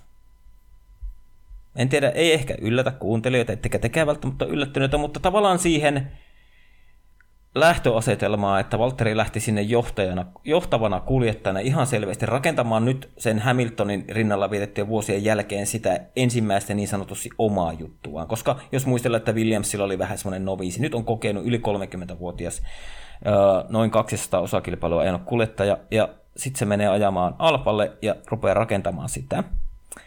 Ja tietenkään me ei kaikkea voida laittaa. On paljon puhuttu kauden aikana taktiikoista ja niistä, mutta mun mielestä Walterin kokonaissuoritus oli pettymys. Että jos mä tässä nyt just äsken kattelin näitä tämän kauden sijoituksia, niin alkukausa alkoi ihan hyvin, että Bahrainissa oli heti kahdeksas ja sitten oli siellä Emilia Romagnassa oli jopa viides. Ja tota, pisteitä napsi oikeastaan yhtäkin saa luku ottamatta, niin tota Monaco asti. Ja sen jälkeen oli sitten vielä Kanadassa pikkuinen valopilkku ja sen jälkeen pelkkää nollaa. Pelkkää nollaa, kunnes Meksikossa yksi piste, Brasiliassa kaksi pistettä. Ja tämän nollaputken aikana tapahtui myös semmoinen, semmoinen juttu mun mielestä, että tämä tulokaskuljettaja, tallikaveri, Kiinan poika Joe, niin se rupesi aika-ajoissa olemaan Valtteria edellä. Niin varsinkin se aika-ajot, ja kun me muistetaan, kuinka Valtteri oli yhdellä kierroksella, niin kun levisi Lewis Hamiltonillekin todella kova vastus, niin toi aika-ajot oli semmoinen tällä kaudella, mikä niinku, tavallaan niinku mun mielestä se Walterin kauden tuo pettymykseksi. Että olisin olettanut, että ehkä se Zuo olisi voinut sieltä yksi tai kaksi kertaa olla nopeampi jollakin sadekisassa niin kuin sen takia, että Walterilla oli huonot renkaat tai väärä rengasvalinta tai lähti radalle vähän liian myöhään tai vähän niin kuin Brasilian tyyliin. Joo. Mutta tota, niin, mun on pakko sanoa, että niin kuin mulle henkilökohtaisesti oli Valtteri, Valtteri kuulu tuonne pettymysosastoon. Onko teillä jotain siitä vai pelkkää posia? Öö, menen vaan eteenpäin lista. No, mä voin siitä sen verran sanoa, että mä just ajattelin, tota, että kun ei, ei Pottaksen suoritus ollut noin huono kuin noin, mutta ehkä tuossa kiteytit ehkä just sen, ja sun lähestymiskulma muutenkin on vähän erilainen tähän listaan, niin mm. ymmär, ymmärrän tuon sijo, sijoittamisen tuohon, koska sitten kyllä itsellekin tavallaan oli monia kisoja, missä antoi anto, tota, sitä, tota, neg- negatiivista palautetta tähän Pottaksen suuntaan. Ja niin. myös vähän, ja ehkä, sit, en tiedä kumpi se, kumpaan se enemmän kohdistuu talliin vai Pottakseen, mutta just ehkä se, myös se ulosanti ja se kaikki kokonaisuus siinä, kuinka se kausi tavallaan yhtäkkiä kääntyi niin kuin yhdestä sormia napsauttamalla, että yhtäkkiä ei oltukaan missään. Ja sitten sit se suoritus tuossakin tavallaan yhtä, yhtä lailla Jouhin verrattuna niin romahti, mm. niin ehkä just se, se niin, ja sitten se, jotenkin se, mistä me puhuttiinkin kauden aikaa, että kun se meni vähän Valtterillakin, sitten se kaikissa haastattelussa se ulosantikin meni vähän semmoista hälläväliä tyyliksi. Tiedätkö, kun, että, niin kuin, kun pitäisi vaan olla niin kuin, että okei, että, että, että, nyt kävi näin, että nyt fokus ja mennään, mennään kisojen välillä tehtaalla käymään ja paiskitaan hommia ja tehdään töitä ja ollaan seuraavassa kisassa varmasti parempia. Mutta kun se meni vähän semmoiseksi käsien levittelyksi ja silmien pyörittelyksi. Niin kuin, siis mistä me mm-hmm. puhuttiin kauden aikaan. Että tavallaan niin kuin, olisiko siitä tullut sitten Valtterillakin semmoinen pikkuinen ulospuhallus, että kun ei tämä nyt ihan ollutkaan sitä, mihin tottu tuossa edellisen vuosien aikaan. Tot, se voi olla sitäkin, mistä me tiedetään, mutta niin kuin semmoinen kuva jäi mulle. M- mutta, mutta sitten jos mennään eteenpäin, niin mulla on kolmantena, niin kol, kolmant, kolmantena, niin mulla, mulla on tota Pierre Gasly. Ja se, mä en oikein tiedä minkä takia mä laitoin Pierre Gaslyn, koska olihan hän parempi kuin Juki Tsunoda, mutta kun Tsunodalta mä en niin kuin odottanutkaan yhtään mitään, mutta tavallaan jotenkin mulla on se Pierre Gaslin voitto edelliseltä kaudelta niin kovasti mielikuvissa, ja tavallaan se, että mekin hehkutettiin sitä, että niin kuin hänen pitäisi mennä Ferrarille, että hän on se seuraava. Mutta jotenkin niin kuin, jotenkin tosi vaisu kuva jäi ja oli, ei enää säväyttänyt edes niissä aika-ajoissa ja siis sitä en tiedä, laitetaanko sitä Alfa Taurin piikkiin vai kenen piikkiin sitä laitetaan, koska mun mielestä Uh, mulle jäi Käslissä semmoisen kuvan, mikä pystyi niin kuin, vähän niin kuin oli Leclerc joskus Sauberilla, että se pystyi niin kuin ylisuorittamaan sen auton tavallaan suorituskyvystä aika-ajoissa aiempina vuosina, mutta tällä kaudella ne jäi kyllä niin kuin ihan täysin piippuun. Ja sitten ehkä onneksi, onneksi se nyt pääsi pois sitten tuolta Alfa Taurilta ja pääsi siirtymään Alpinilta, että mulle, mulle se oli iso pettymys. Mä voisin tuohon sen heittää, että iso niin tekijä tässä on Alfa Taurin talli, eli Alfa Taurihan on niin tiimeistä isoin häviäjä tässä uusissa sääntömuutoksissa, eli kun Alfa Tauri oli vielä viime vuonna M-pisteessä kuudes, niin tänä vuonna se oli yhdeksäs. Et siis mm. Alfa Tauri on tilastollisesti kaikkein eniten putosi niin alaspäin. Ja vastaavasti tässä Alfa Romeo oli sitten suurin voittaja tällä, jos miettii näitä loppustandingeja näissä pisteissä. Niin okay. se varmasti vaikuttaa tuohon. Se varmasti, mutta jotenkin se ei vaan niin kuin, mulla se oli vaan pettymys, kun mä odotin siltä paljon, ja se niin kuin, kun se oli se, joka säväytti niin kuin aina aiemmin, parina edellisenä kautena. Et mulla, mulla se vaan niin kuin jätti semmoisen, että oli pakko panna tuonne huonot listalle. Joo. Kyllä siinä mä niin kuin allekirjoitan tuon, että se oli ehkä, ehkä, ehkä se pettymyksen, jos laittaa vaikka vitos siellä kuin Alfa Tauri talliin sen suhteen, että se, se oli mm, tavallaan niin kuin, kyllä. auto oli huonompi kuin se ajateltiin, mutta ei se, ei se niin kuin, mulle ainakin jäisi kuvat alkukaudesta, se oli ihan niin kuin iskukykyinen, mutta silloin ei, joko kuljettajat ei pysty realisoimaan sitä, tai sitten, mutta että, että niin kuin kauden edetessäkään, niin se aika paljon kuultiin molempien kuskien toimista kitinää kaikista pienistä ongelmista, ja varmasti olikin ongelmia, mutta tota, niin kuin, ei se, ei se niin kuin lähtenyt käsilläkään niin kuin rokkaamaan missään vaiheessa, eikä, eikä nähty just niitä semmoisia venymisiä, että ei, ei mitään, niin kuin, en, en muista montaa kertaa, että olisi niin kuin oikein niin kuin hirveästi lähe, formula-lähetyksessäkään hirveästi nostettu esille ihan syystä, koska ei niitä oikeasti sellaisia, toki jos on huono kalusta, niin silloin on aina vaikeampi, mutta esimerkiksi jos niin kuin Nick, Nick, De, Nick De Vries tuli yhdeksi viikonlopuksi ja niin kuin mm. se suoritus, mikä se ajoi sillä autolla, ja toki voidaan sanoa näin, että se sattui onneksi sen Williamsin parhaimpaan kisaviikonloppuun se yhden kisan ajosuoritus, mutta kuitenkin verrattuna Latifiin ja vakiokuljettaja, niin se suorituksena sinne se säväytti, mutta sitten kun verrattiin taas kuitenkin, että Gasly ja Tsunoda molemmat sitten välillä niin kuin ne hävisi kokonaan kuvasta ja sitten sitten se, mitä nähtiin kuvissa, niin oli just sitä radiokommentteja ja kitinää ja sitten joku ne ulos jo sinne väliin mahtui. Niin ei, no, yleisesti mutta... ottaen ei ollut mikään, ei, ei ollut varmasti Gaslin parhaimpia kausia. Joo, vähän rönsyille, mutta pakko sanoa tuohon, kun sanoit tuohon, että Nick de Vries tuli siihen ajamaan ja ajoi hyvin, hyvin tota Williamsilla, niin mä kuuntelin tuossa ton, ton, ton Latifi oli tuossa F1 Beyond the Grid podcastissa vieraana. Ja mä kuuntelin sen haastattelun, niin Latifi sanoi siinä, että se oli jo niin kuin aikaisessa vaiheessa kautta tiedettiin, että, tota, että toi Monza tulee olemaan heillä kauden paras rata. Eli tavallaan se niin kuin sattui siihen, ja sitten Lance toi, toi, toi, toi Latifi sanoi, että itse asiassa hän olisi ollut aika ajoissa Nick de edellä, mutta hän teki pari omaa virhettä jarruttaessa. Hmm. Että tavallaan, tavallaan niin kuin, että se vähän tämä Latifi oli sitä mieltä, että hänelläkin olisi ollut tosi hyvät saumat. Ilman niitä omia, okei, okay, no omat virheet. Se myönti sen siinä selkeästi, mutta niin kuin, tavallaan, että se ehkä tavallaan Latifi antoi ymmärtää, että jos se Nick de Vries olisi tullut vaikka, sanotaanko vaikka minkä radan mä nyt tästä heittäisin, että jos se olisi vaikka tullut tota Spaassa tai Silverstonessa ajamaan se yhden kisan, niin se välttämättä se tulos ei olisi silloin ollut niin hyvä. Ja totta kai siinä myös oli sillä Nick de Vriesillä se, että sehän ajoi Aston Martinilla perjantai-harkat. Että sillä oli tuntumaan siihen rataan ja renkaaseen. Mutta sen verran, sen verran piti rönsyillä tässä. Ei haittaa. Mennään kuitenkin Joo. eteenpäin. Eteenpäin. Ja sijalla kaksi. Tämä, tämä, tuli, tämä tuli aika helposti mulle ja tämä nyt menee vähän niin kuin Valtterin mukana. Tietenkin Aapo äsken sanoi, että niin kuin yrittää tälle etukäteen jo maalailla tätä mun seuraavaa. Mutta okei, okay, mä vain, mä vaihan. Mulla, nyt alun perin mulla oli, että Alfa Romeo oli niin kuin siellä kaksi, ja se olisi ihan ollut vaan sen, sen pelleilyn takia, että siellä ajeli tämä yksikätinen harjoituksia ja testaili uusia auton pohjaosia, kun Bottas, Bottas juopi kahvia varikolla. Mutta mä vaihan tämän, koska mähän voin tehdä niin, enkö voikin? Voin. Voit. Tässä voi tehdä mitä vaan. joo, ja, ja sijalle, sijalle kaksi toisiksi paskimmaksi, niin mä laitan Daniel Ricardo. En mä tiedä, tarviiko sitä edes niinku perustella enempää. Ei tarvitse perustella minusta mm. ainakaan. Mm. Mutta tota, sen, sen verran tuosta tuli äsken mieleen, että tota, tuleeko te, sanokapa varikolta muut kuljettajat, ketkä ovat olleet kolme, kolmen eri tallin autoilla podiumilla, tämän koneen kuljettajista? Daniel Ricardo on ollut. Mulle tuli nopeasti mieleen yksi toinen kuljettaja. Mä en tiedä, miten toi Peres, Peres lasketaan. Se on tota, ollut, ollut Force India ja Racing Pointia ja Red Bullia. Niin, no lasketaanhan se. Se. Sitten on, onhan niitä sitten enemmänkin. Vette, Vetteli on Alonso. Alonso. Onhan niitä siinä on ne. Eikö se olekin siinä ne kolme? On. Tai ne neljä kuljettajia, jotka on ollut kolme eri tiimiautolla podiumilla. Joo. Joo. No, mulle tuli alusta tuli vaan mieleen Vetteli, mutta sitten mä äsken hokasin Alonso ja nyt kun sä aloit puhumaan Peresistä, että onhan sillä niitä. Mm.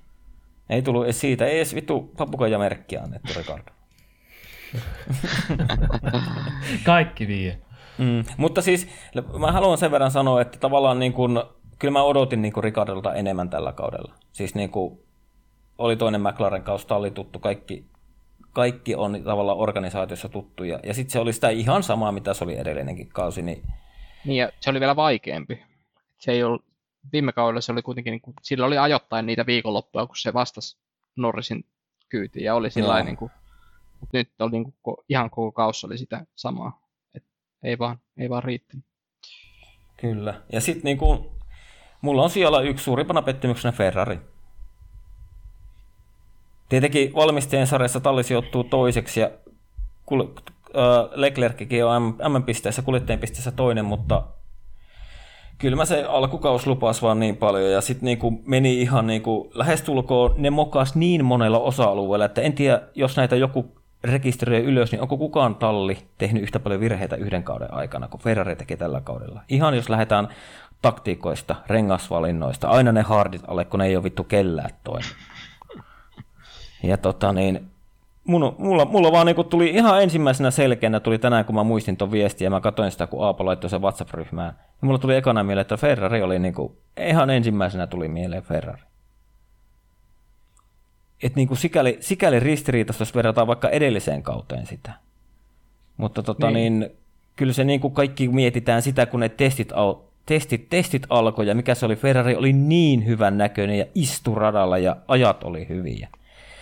Ja sitten sit mennään, sit, sit mennään Bahrainista alkaa kausi ja siellä heti, siellä heti voitetaan. Ja mietittiin vaan, että niin kun, kuinka nopeasti niin kun mestaruus varmistuu tällä kaudella, tai molemmat mestaruudet.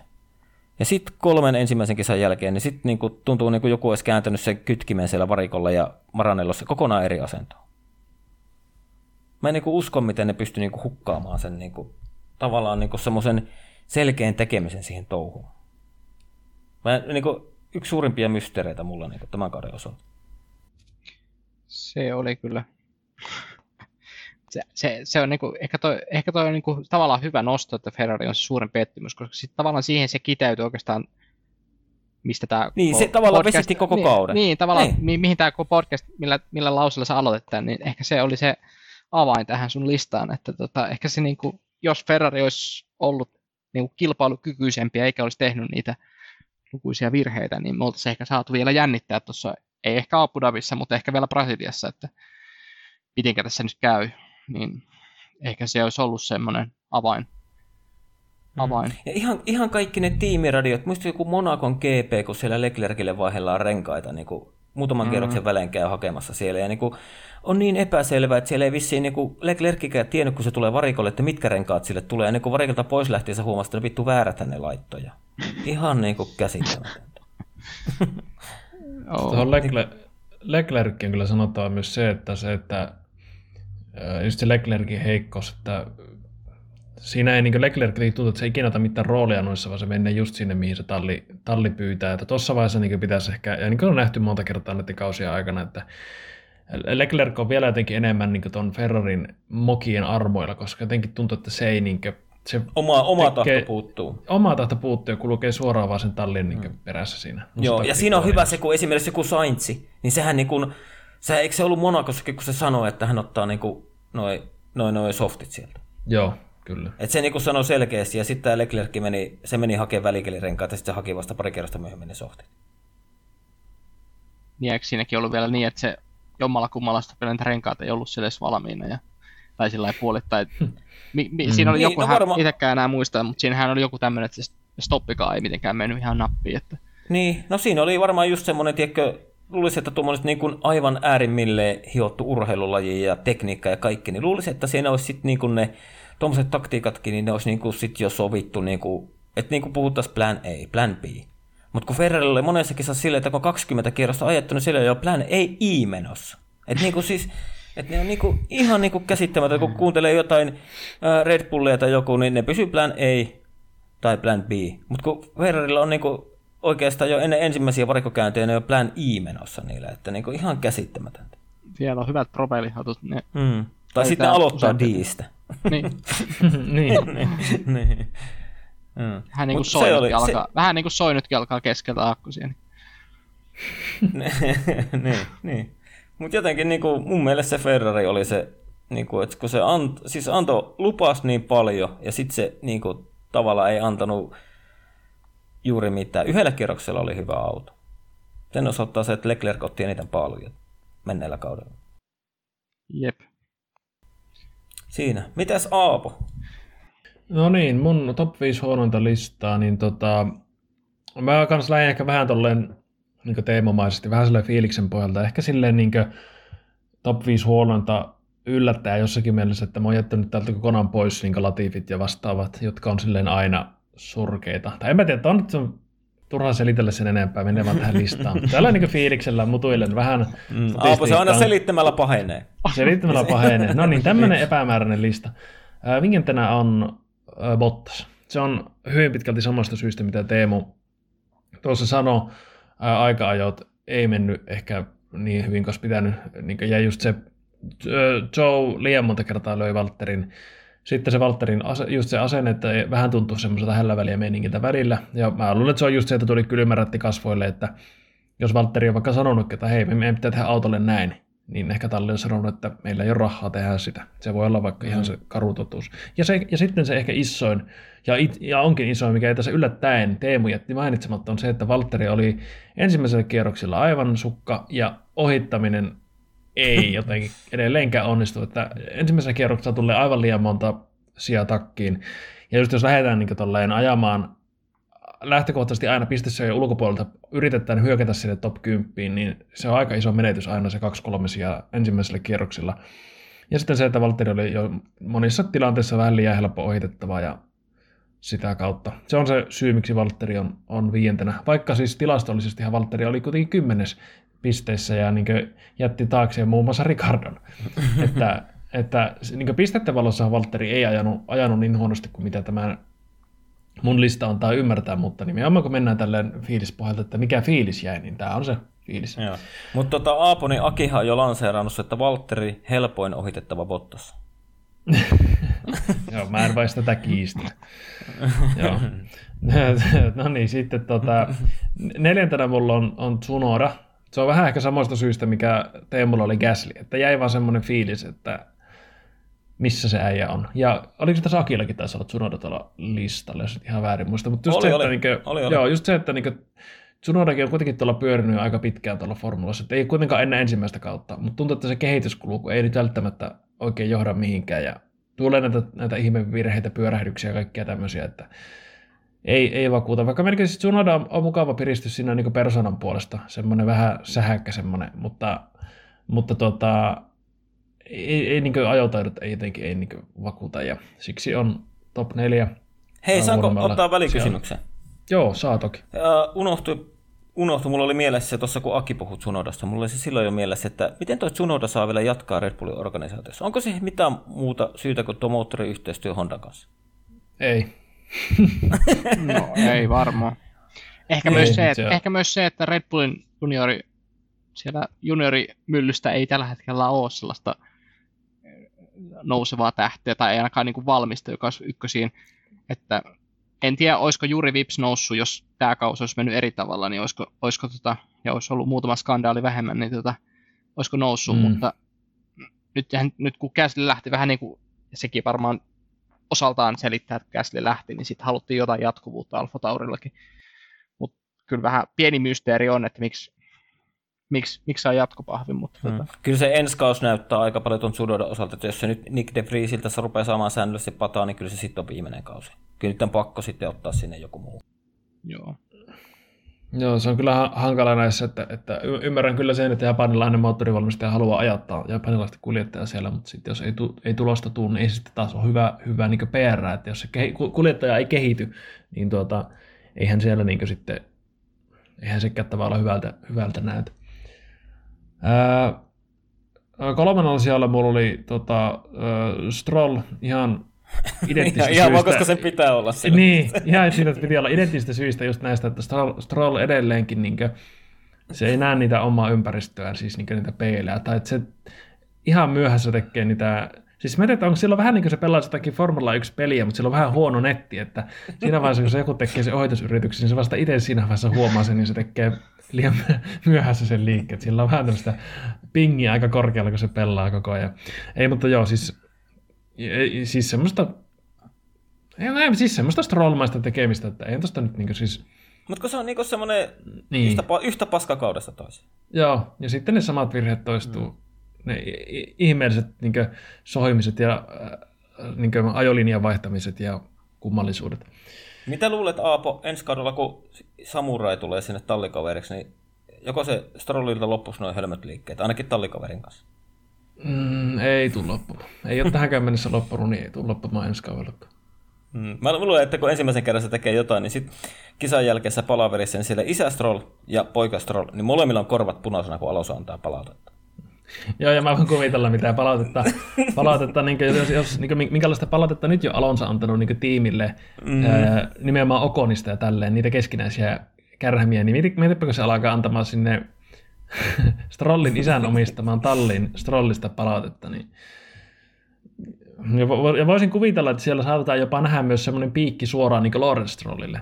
Kyllä, en, en niin kyllä. yhtä ihmettelisi, jos tulisi ihan suoraan piikkiä myös sinne niin omistajaportaalle. Öö, sitten tuota toisella sijalla mulla on Schumacher. Siitä syystä, että tuota, kausia menee, mutta tulos ei parane.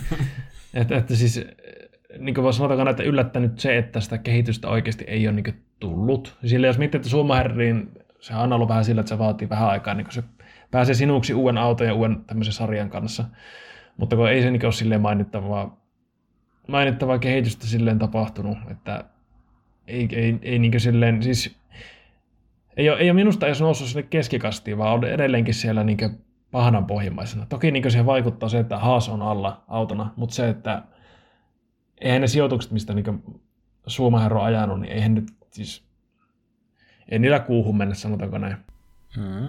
Ja tota, ykkösellä mulla on tota, Ricardo ihan tämän valtavan pettymyksen tämän kauan takia. Ja tässä vähän sivuttiinkin sitä, että Ricardon se alamäki alkoi edellisillä kausilla, ja mulla tässä jäi nyt, tuli tässä mieleen se, että kun ää, Ricardo viime vuonna, viime vuonna voitti tuon ää, Monsassa, niin, niin Ricardohan siinä sanoi tiimiradioon sen, että, että, tota, että anyone who thought I left, I never left. Mm. Ja mulla jäi, se oli, se oli tavallaan mm-hmm. semmoinen voimakas semmoinen kommentti, tuli mieleen vähän semmoinen niin Valtterimainen semmoinen, että kun se paine purkautuu, niin sieltä saattaa vähän niitä kirosanoja lentää. Mutta sitten se, että I never left, no nyt viimeistään kyllä niin lähdit, että, niin kuin, mm. että, että siis se, että se ei edes se ei edes se, niin se voitto ja se ja jos niin viime kaudella Ricardo tunsi sen, että nyt menee huonosti, ja jos viime kaudella jos voitto toi sen, niin sen että huhu, niin sehän on ihan käsittämätöntä, että tällä kaudella mentiin niin vielä alaspäin. Että mikä se on se syy siinä? Että ei, ei niin kuin, että edes niin tällä kaudella ei, ei tullut tulosta suhteessa sitten vaikka, että miten Norris kuitenkin takoo, takoo niitä pisteitä, että mitä tuossa puhuttiinkin aiemmin, se, että Norriksella 122 pistettä ja Ricardolla 37. Että niin kuin, ihan siis tuo Ricardo on kyllä tälleen niin kuin, mielenkiintoinen niin tämmöinen urheilijatarinakin, että mistä se lähtee ja mistä se voi johtua, että tällainen yhtäkkiä niin floppaa ihan totaalisesti tuo, tuo tuota, ää, oma, oma tekeminen. Ää, tota, mulla, mulla on tässä kaksi spesiaalimainintaa vielä, niin, no niin. haluatteko te kommentoida Ricardoa jotakin? Vai Ei, mä, mä, halu, mä haluan puhua sen verran Ricardosta, että nyt kun se menee takaisin sinne niin sanotusti kotiin, mitä se kaikki vähän somessa hehkutti, niin Red Bull kuin Ricardokin, Kenguru Farmille. Niin, ei, vaan siis sinne Red Bullin organisaatioon. Sehän meni Red Bullille kolmoskuljettajaksi ja tämmöisiä mm. yhteistyökumppaneiden kanssa, ja varmaan käy jotain, Red Bullihan tekee paljon niitä näytösajoja, ajavat jäätiköille, ja siellä nyt vielä, missä nykymaailmassa lunta sattuu olemaan, niin Red Bull vie sinne F1-auto niin sanotusti. Niin, niin tota, näettekö se, että Ricardolla on vielä mahdollista niin kuin tulevan kauden jälkeen niin palata F1-sarjaan? Koska mä näen siinä kyllä mahdollisuuden. Ja nimenomaan Red Bullilla, Maxin, Maxin tallikaveriksi. Joo, siis... kyllä mä näkisin. Ja mä näen jopa jollekin kummallisella tavalla sen, että Ricardo tulee ensi kaudella ajamaan jossakin kisassa Red Bullilla, kun jotenkin ne menee Verstappenilla peräisillä sukset ristiin, niin sieltä kaivetaan joku sopimuspykälä tai joku, ja sitten Ricardo ajelee vähän siellä Verstappenin kaveri. Tämä nyt oli vähän tälle vitsillä heitetty, mutta saapa nähdä mitä käy. Mitä Aki? No ehkä mä just ajattelen, että tolleen ainakin tuommoisena reservinä, kun tulihan tälle yllätykseksi, tai en mä tiedä yllätykseksi, mutta en tiedä kuinka paljon raippaa Niko Hylkenberg on saanut tässä vuosien aikana, niin, niin että sekin Ai vaan niin, löysi tallipaikan. sekin tulee takaisin. Ei jee. Ei jumalauta. niin tota, tavallaan siihen pohjautuen, että Hylkenbergin saa vielä sen, onko se neljäs vai kolmas mahdollisuus ottaa se podium. Toki sellaisella mm. kalustolla, millä sitä tuskin otetaan. Mutta tota, näen sen, että Ricardo on kyllä niin kuin reservikuljettajista niin varmasti yksi niin kuin peri, lähtökohtaisesti niin kuin meritoituin, meritoituneimmista. Ja sitten on se sitten vaikka Alfa Taurilla että tulee vaikka sairastuminen, niin todennäköisesti hän on myös se ykkösvalinta Kyllä. siinä kohtaa. Hmm. Niin mä veikkaan, että se öö, en usko, että jäi viimeiseksi kisaksi, mutta se tulee kun palaamaan täyspäiväiseksi kuljettajaksi, niin nämä McLaren kaudet kyllä otti ison niin kuin sellaisen teki ehkä niin kuin Ricardonkin maineeseen ja semmoiseen urasta jätti vähän semmoisen valjun, jos se nyt, jos sattuu, että se ei koskaan jatku formuloissa, niin vähän sellaisen harmillisen lopetuksen, että se tavallaan se par, paras Ricardo oli tosi kova, mutta sitten tavallaan sitä ei koskaan se realisoitunut sitten, niin kyllä mä uskon, että jonkun kisan me nähdään vielä nauravaa. Äh, ja sitten tietenkin haluatte tietää, että miten siinä oikeasti tulee käymään, niin minäpä kerron. Kerro. Siinähän tulee käymään niin, että ensi kaudella ää, Nick de Vries Alfa Taurilla, niin se ryö, ryöpyttää niin sanotusti tätä Yuki Tsunodaa. Ja siinä vaiheessa iso boss, Helmut Marko, sille riittää.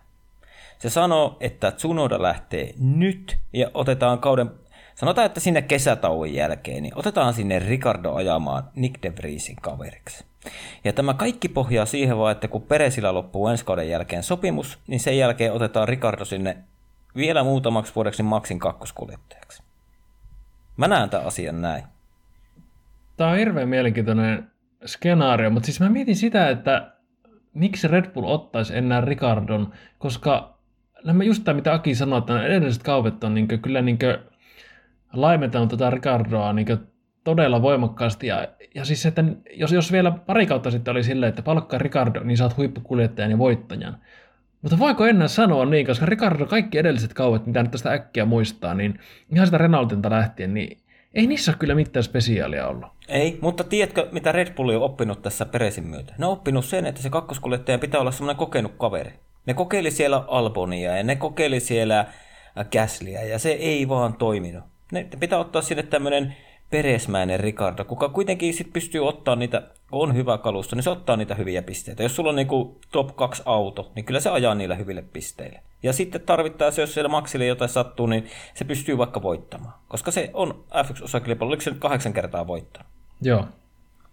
Niin, niin mä näen siinä, että siinä on niinku tämmöinen isompi muutos Red Bullin organisaatiossa, minkä ne nyt on tajunnut tässä Maxin mestaruuskausien yhteydessä. Voihan se olla. Siellähän kävi Kviatkin ajamassa vähän aikaa verestä. Torpedo. Torpedo. Niin, kyllä. Joo. Sellaista. Hei, tuota, saanko mä ne pari äh, spesiaalimainintaa, koska tässä nyt mulla oli totta kai, totta kai. kuulijattaja, niin äh, ensimmäinen spesiaalimaininta, nämä tavallaan liittyy toisiinsa. Ensimmäinen on ehdottomasti Pirelli, ja nämä Pirellin renkaat, äh, ihan liian kovia renkaita joka ikisen kilpailuun. Hyvä nosto. Ja ja se, että missä, mikä se kisa oli, kun Albon veti käytännössä ilman stoppia koko kilpailu, niin että he, he, ei tämä ei ole vuosi Australia. 2005, vaan tämä on vuosi 2022, että niin, come on. Ja sitten ää, ko- kovat renkaat ei toimi yhdessäkään kisassa, ja sitten ää, sadekelin renkat on käytännössä turhat. Kaikki ajaa mieluummin kuivalla, ää, anteeksi, intermediate-renkaalle kuin sadekelirenkaalle. Ja näinhän se ei pitäisi olla. Siis monessa kisassa se nähtiin, että vaikka ehkä silmään näyttäisi, että se olisi sadekeliin rengas olisi se oikea, mutta sitten kuitenkin kuskit koki, että intermediate oli parempi. Hei, Tämmöistä on ku, kummallista. Sade, sadekeli liittyvähän tuli se idea, että nehän olisi nyt ilmeisesti testaamassakin suunnittelemassa niin, niin sanottuja tämmöisiä lokasuojia niihin takapäähän F1-autoihin sadekki, sadekelin kisojen varten. Mitä mieltä? Otetaan nopea. Kannatan isosti. Kaikki, mikä parantaa sadekelillä kilpailua ja helpottaa sitä, niin ainakin kannattaa kokeilla. Kyllä, jos sillä vaan niin kuin on, jos se, jos se tuo sen mahdollisuuden, että saadaan niin kuin, äh, kisa käyntiin nimenomaan sen kuljettajien näkyvyyden takia, niin ehdottomasti kokeilla. Kyllä. Aapo Ehdottomasti. Joo, siis tuohon to, vielä nopeasti se, että se olisi myös tänä päivänä hyvin helppo. Sehän riittäisi, että olisi vaan sellaiset pikalukot, että kun tulee tietty määrä vettä, niin FIA ilmoittaa, että nyt seuraavan pitstoppin yhteydessä täytyy laittaa ne lokasuojat kiinni. Ja siinä on yksi ylimääräinen äijä, joka klikkauttaa sen pikalukolla kliks kiinni ja se on siinä. No arvaa mikä idea mä saan nyt. No. Kun sä rupes kiinnitettävät lokasuojat pikalukolla, niin ei jumala, mä sain idea, että nyt jumalauta nämä kaikki spandex-pyöräilijät kiinnostuu F1-sarjasta. Siis mulla mieleen, että nyt ne kiinnostuu tästä. Mä, mä en edes ymmärtänyt tätä vitsiä. No kun niillähän on siis niinku tuommoiseen niinku... niin paljon. Niin saa katsoa nopeasti ne lokasuojat kiinni. No nyt mä tajusin, vähän meni pitkiä Kun aamulla lähdössä töihin ja asfaltti on märkä, niin sä saat nopeasti ne lokasuojat kiinni. Joo, no niin. Vähän meni pitkiä, piuhe pitkiä. Mutta niin, tosiaan takaisin tähän spesiaalimainintaan, niin Pirelli oli tämä ensimmäinen maininta, ja siitä aasinsiltana renkaisiin liittyen ihan erityishuonousmaininta, siis Alfa Romeo on tälle taktikapuolelle näiden renkaiden kanssa. Minkä takia ne väkisellä laittaa niitä kivikovia renkaita sinne, kun ne ei yhdessäkään kisassa toimi. Kun maalikokin se näkee, että jos laitetaan haarit alle, niin tuosta ei hyvää seuraa. Ja toinen on se, että miksi talli, joka oletusarvoisesti ajaa pisteiden ulkopuolella, lähtee käytännössä samoilla taktiikoilla ajamaan sitä kilpailua kuin kärkitallit. Kun jos, jos mietitään, että mikä siinä on niin se voitto-häviösuhde, jos sä lähdet sitä top 10 ulkopuolelta, jos sä ajat, ajat samalla taktiikalla kuin kärki, niin sä et tule saamaan pisteitä, mutta sä, sä tulet olemaan nyt pisteiden ulkopuolella, jos sulla ei ole edes mahdollisuutta nousta pisteille. Mutta jos otat jonkun aivan hat, kanihatusta taktiikan, niin vaihtoehtona on edelleen jäädä sinne pisteiden ulkopuolelle, tai sitten hirveällä mäihällä saada niitä pisteitä. Ja vaikka häviäisetkin, ketkä saisi pisteitä, niin silti kaikki on sillä, että no niin, no kokeili vähän jotakin uutta. Siis mä en voi käsittää tätä, että minkä takia Alfa Romeo ei yhdessäkään kisassa pääse semmoista ihan älytöntä niin yritystä. Se vaikka, vaikka miten Williams kokeili Albonin taktiikkaa, tai teki jotakin tämmöistä ihan älytöntä, kun niille ei oikeasti mitään hävittävää. Niin, ja varsinkin kun nykyään melkein kisa, kisa niin tulee yksi turva-auto vähintään. Et niin kuin... Joo. Ei siis, tai, tai sekin, että, tai, tai sekin on niin taas se toinen, että se, miten Alfa Romeo ei ole itse niin aktiivinen siinä strategiassa, vaan tuntuu, että se niiden strategia on sitten niin se, että odotetaan, että se kisa tulee itselle syliin, että väkisellä lähdetään ihan ihme taktiikalla, odotetaan turva-auto, oho, turva-auto ei tullutkaan, ja sitten ollaan ihan nollilla, tai että lähdetään kilpailuun, ja taktiikkana on se, että joo, ei me tässä itse yritetä ollenkaan kovaa, että kunhan pidetään kilpailijat takana. Niin siis, niin kuin, että ollaan mahdollisimman vaikeita ohitettavaa, jotakin tämmöistä ihan järjetöntä, niin kuin, ei, siis, Mä en niin voi käsittää tuota. Eihän tuo nyt ole se voittava, voittava strategia. Ei. Aha, halusko Aki varmaan haluaa lisätä tätä? Joo, se oli kyllä tota, hyvin, hyvin pajatsa tyhjennetty siitä, että sitähän se ole lyhykäisyydessä. Niin, onhan me Aki siitä just niin kuin vähän puhuttu samaa asiaa, että niin kuin, ei siinä ole niin kuin mitään järkeä. Ei. Voit, sä, voit saada niitä pisteitä, jos eilen olevat sillä samalla taktiikalla ajavat, niin niille tulee teknisiä murheita. Jep. Joo, se... Näillä näyttöillä Vassör tallipäälliköksi Ferrarille.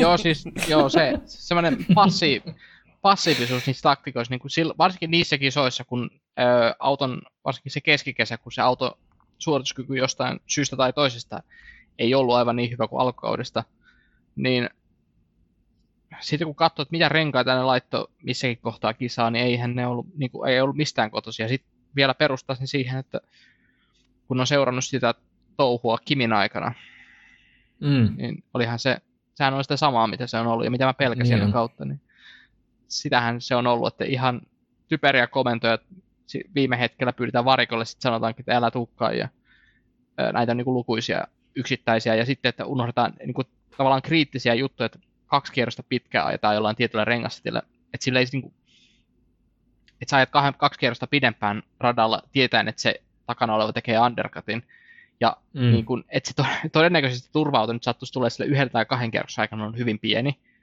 niin useimmiten ne taktiikat oli just sellaisia, että kun muu vastustaja tuli varikolle, niin sitten odotettiin se yksi, kaksi kierrosta Kimin aikana, ja Kimi tippui jonkun auton taakse, ja sitten kun muistetaan millainen Ferrarin moottori oli pari vuotta, niin eihän sillä autolla päässyt kenestäkään ohi, vaikka olisi ollut kuinka paljon kyytiä keskisektorilla tai jossain mutkaisella osuudessa, niin niillä, niillä tavallaan pilattiin monta kisaa, että siellä niin ei, ei oltu se aloitteen tekijä, vaan oltiin se, odotettiin, että se kisa tulisi jotenkin syliin, ja aika harvoin se sitten tulee tuollaisella niin sen, sen tyyppisillä taktiikoilla.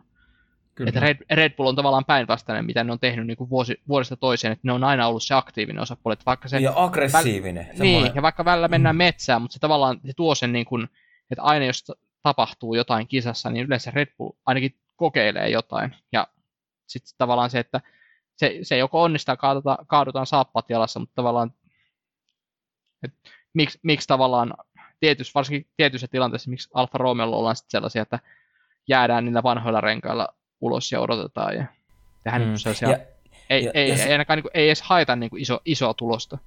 Juu, ja sitten Aki, kun sanoit just ton Red Bullin, niin sitten kun niinku siellä on niinku yksi tiimi tommonen, niinku, eli tavallaan jos mietitään kolmea suurta, ja yksi on tommonen aggressiivinen, mikä lähtee aktiivisesti hakemaan jotain muuta, niin mitenkä se sitten pitää sitä, niitä lähimpiä kilpakumppaneita varpaillaan. Ja sitten niillekin tulee mieleen, että lähdetäänkö hakemaan, että se niinku äkkiä voisi elävöittää tuo kilva-ajo muutenkin. Hmm. Kyllä. Hmm. Mä mietin sitäkin, että siis Alfa Romeo kannattaa siis ainakin tälleen niin maalikko mielestä. Joka kilpailu lähtee rakentamaan ihan erilainen taktiikko muilla sillä, että vetää yksi pitstoppi enemmän. Siis ihan sillä, niin että vetää näitä, kun Alfa Romeo on monesti näyttänyt ihan siltä, että, että kun vetää jollakin pehmeällä renkaalla joku lyhyet niin tämmöiset stintit, niin siinähän se on ihan kilpailukykyinen. Mm-hmm. Mutta sitten kun vetää se pitkä stintti jollakin hardilla tai mediumilla, niin se loppu varsinkin on sillä, että se yhtäkkiä romahtaa se ihan totaalisesti ja sitä tulee kaikki ohi. Et siis niin sen sijaan, että vettäisi joku medium hard taktiikka tai soft hard taktiikka, niin vettäisi oikeasti joku medium soft soft. Tai joku mm. tämmöinen siis ihan joku, siis oikeasti. Toki siinä tulee nyt se, että siinä kuuluu sitten polttoainetta enemmän ja kaikkea muuta kun vettäisi eh, kovempaa, mutta sitten niin kuin, jotenkin, siis jollakin lailla yritetään sitä niin erilaista. Niin. Ja, niin kuin, joo, eikö, ei, se niin kuin, koska siis, toisaalta kun siis jos, olisi toisella, tai jos toisella on joku tämmöinen huomattavasti nopeampi taktiikka, niin monestihan se eellä oleva, joka ajaa pite, pitempää tämmöistä konservatiivisempaa taktiikkaa, niin eihän se samalla lailla puolusta, jos se pitää säästää renkaita, ja se tietää, mm. tämä eellä oleva, joka tulee nyt ohi, niin se pysähtyy vielä ja tälleen. Et siinä ei niin välttämättä edes, niin kuin, tuntuu, että nyt tuhoraa aivan uskomattomasti aikaa, että jos, jos niin Alfa Romeo ajaa tämmöistä peruskonservatiivista taktiikkaa, siinä Eellä on semmoinen pikkusen hittaampi auto, niin se ei, ne ei pääse ikinä niistä ohi. Ja jos pääsee, niin mm-hmm. ehkä siitä, mutta ei enää seuraavasta. Mutta se, että jos olisi niin oikeasti pehmeämpää rengasta ja aggressiivisempi taktiikka, niin myös se ohitustilanne olisi paljon helpompi, kun olisi enemmän pitoa ja enemmän vauhtia ja näin. Mm. Et niin kokonaisuudessa se niin pitäisi Alfa Romeo kääntää ihan päälailleen tuo, tuo niin mietintä. Että mä en ymmärrä, että miksi ne tekee, miksi ne tekee sitä strategiaa niin kuin olisi joku top kolme tiimi. En ymmärrä.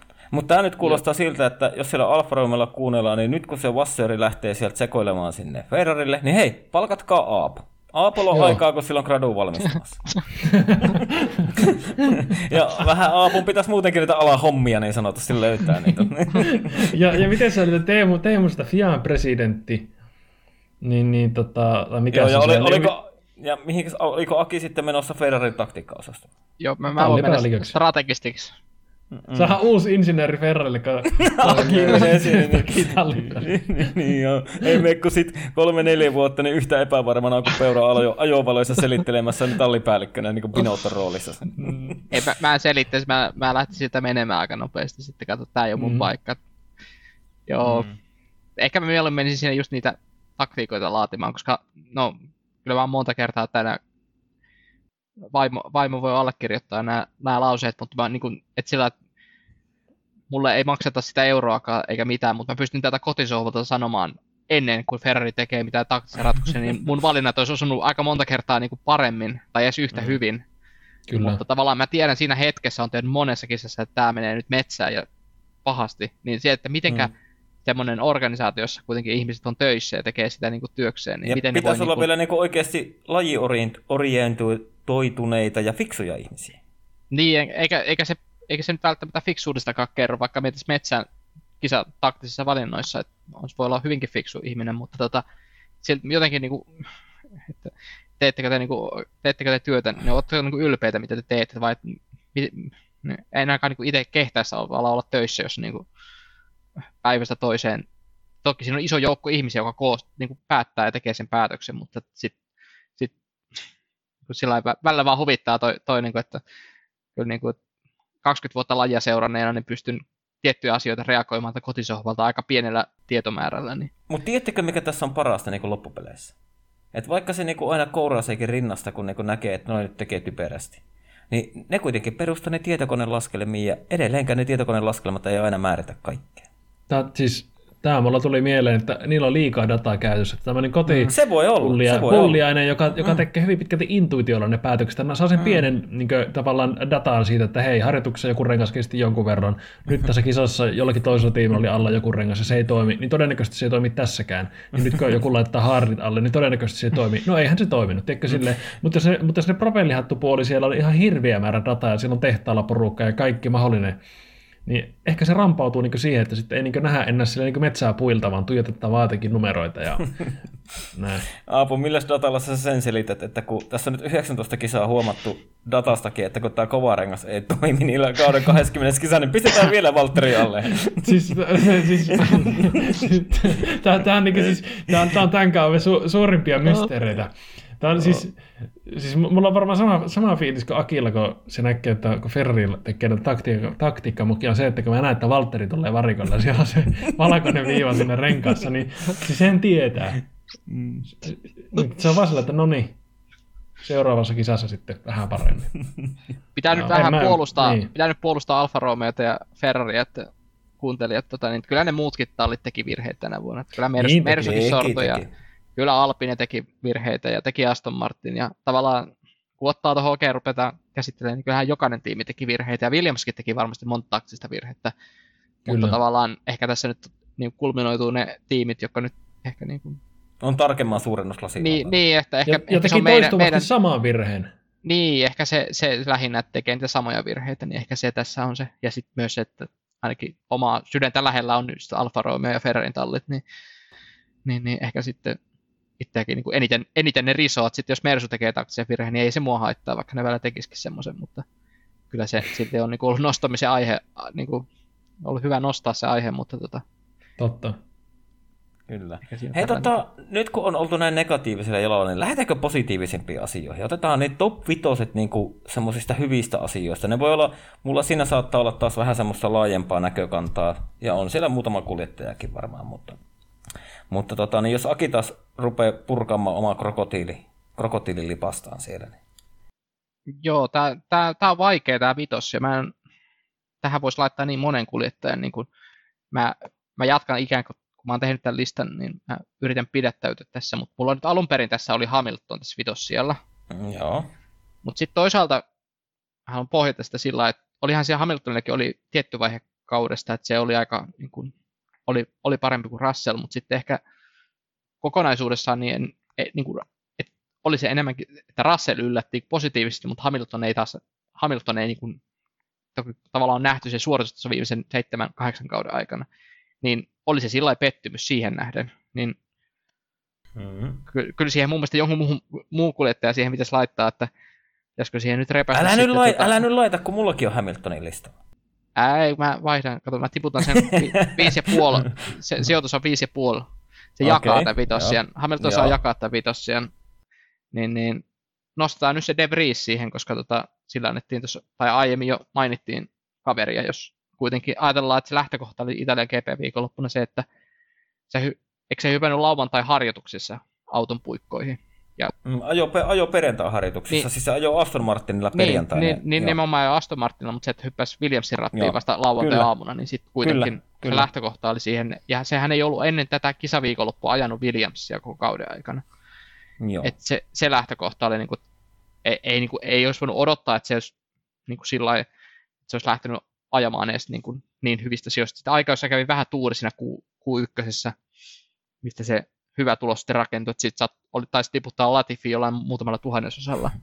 Ja sitten lopulta pääsi, pääskö se, ei tainnut Q3 asti selviytyä, mutta ainakin lähtöruudukossa taisi olla top 10 että niiden lähtöruuturangaistusten perusteella. Ja sitten kisassa se tahti, kisakyyti oli aivan mahtavaa, että miten osasi hallita sen renkaan ja muutenkin se ö, tavallaan, kun sitä on niin odotettu sen F2-mestaruuden jälkeen, että saisi sen mahdollisuuden, koska ja silloinkin se, ne tilastot kertoi jo niin osaltaan sen, että kyseessä on aika niin kuin iso lahjakkuus. Niin sellainen, myös tuli... Formula E-mestari.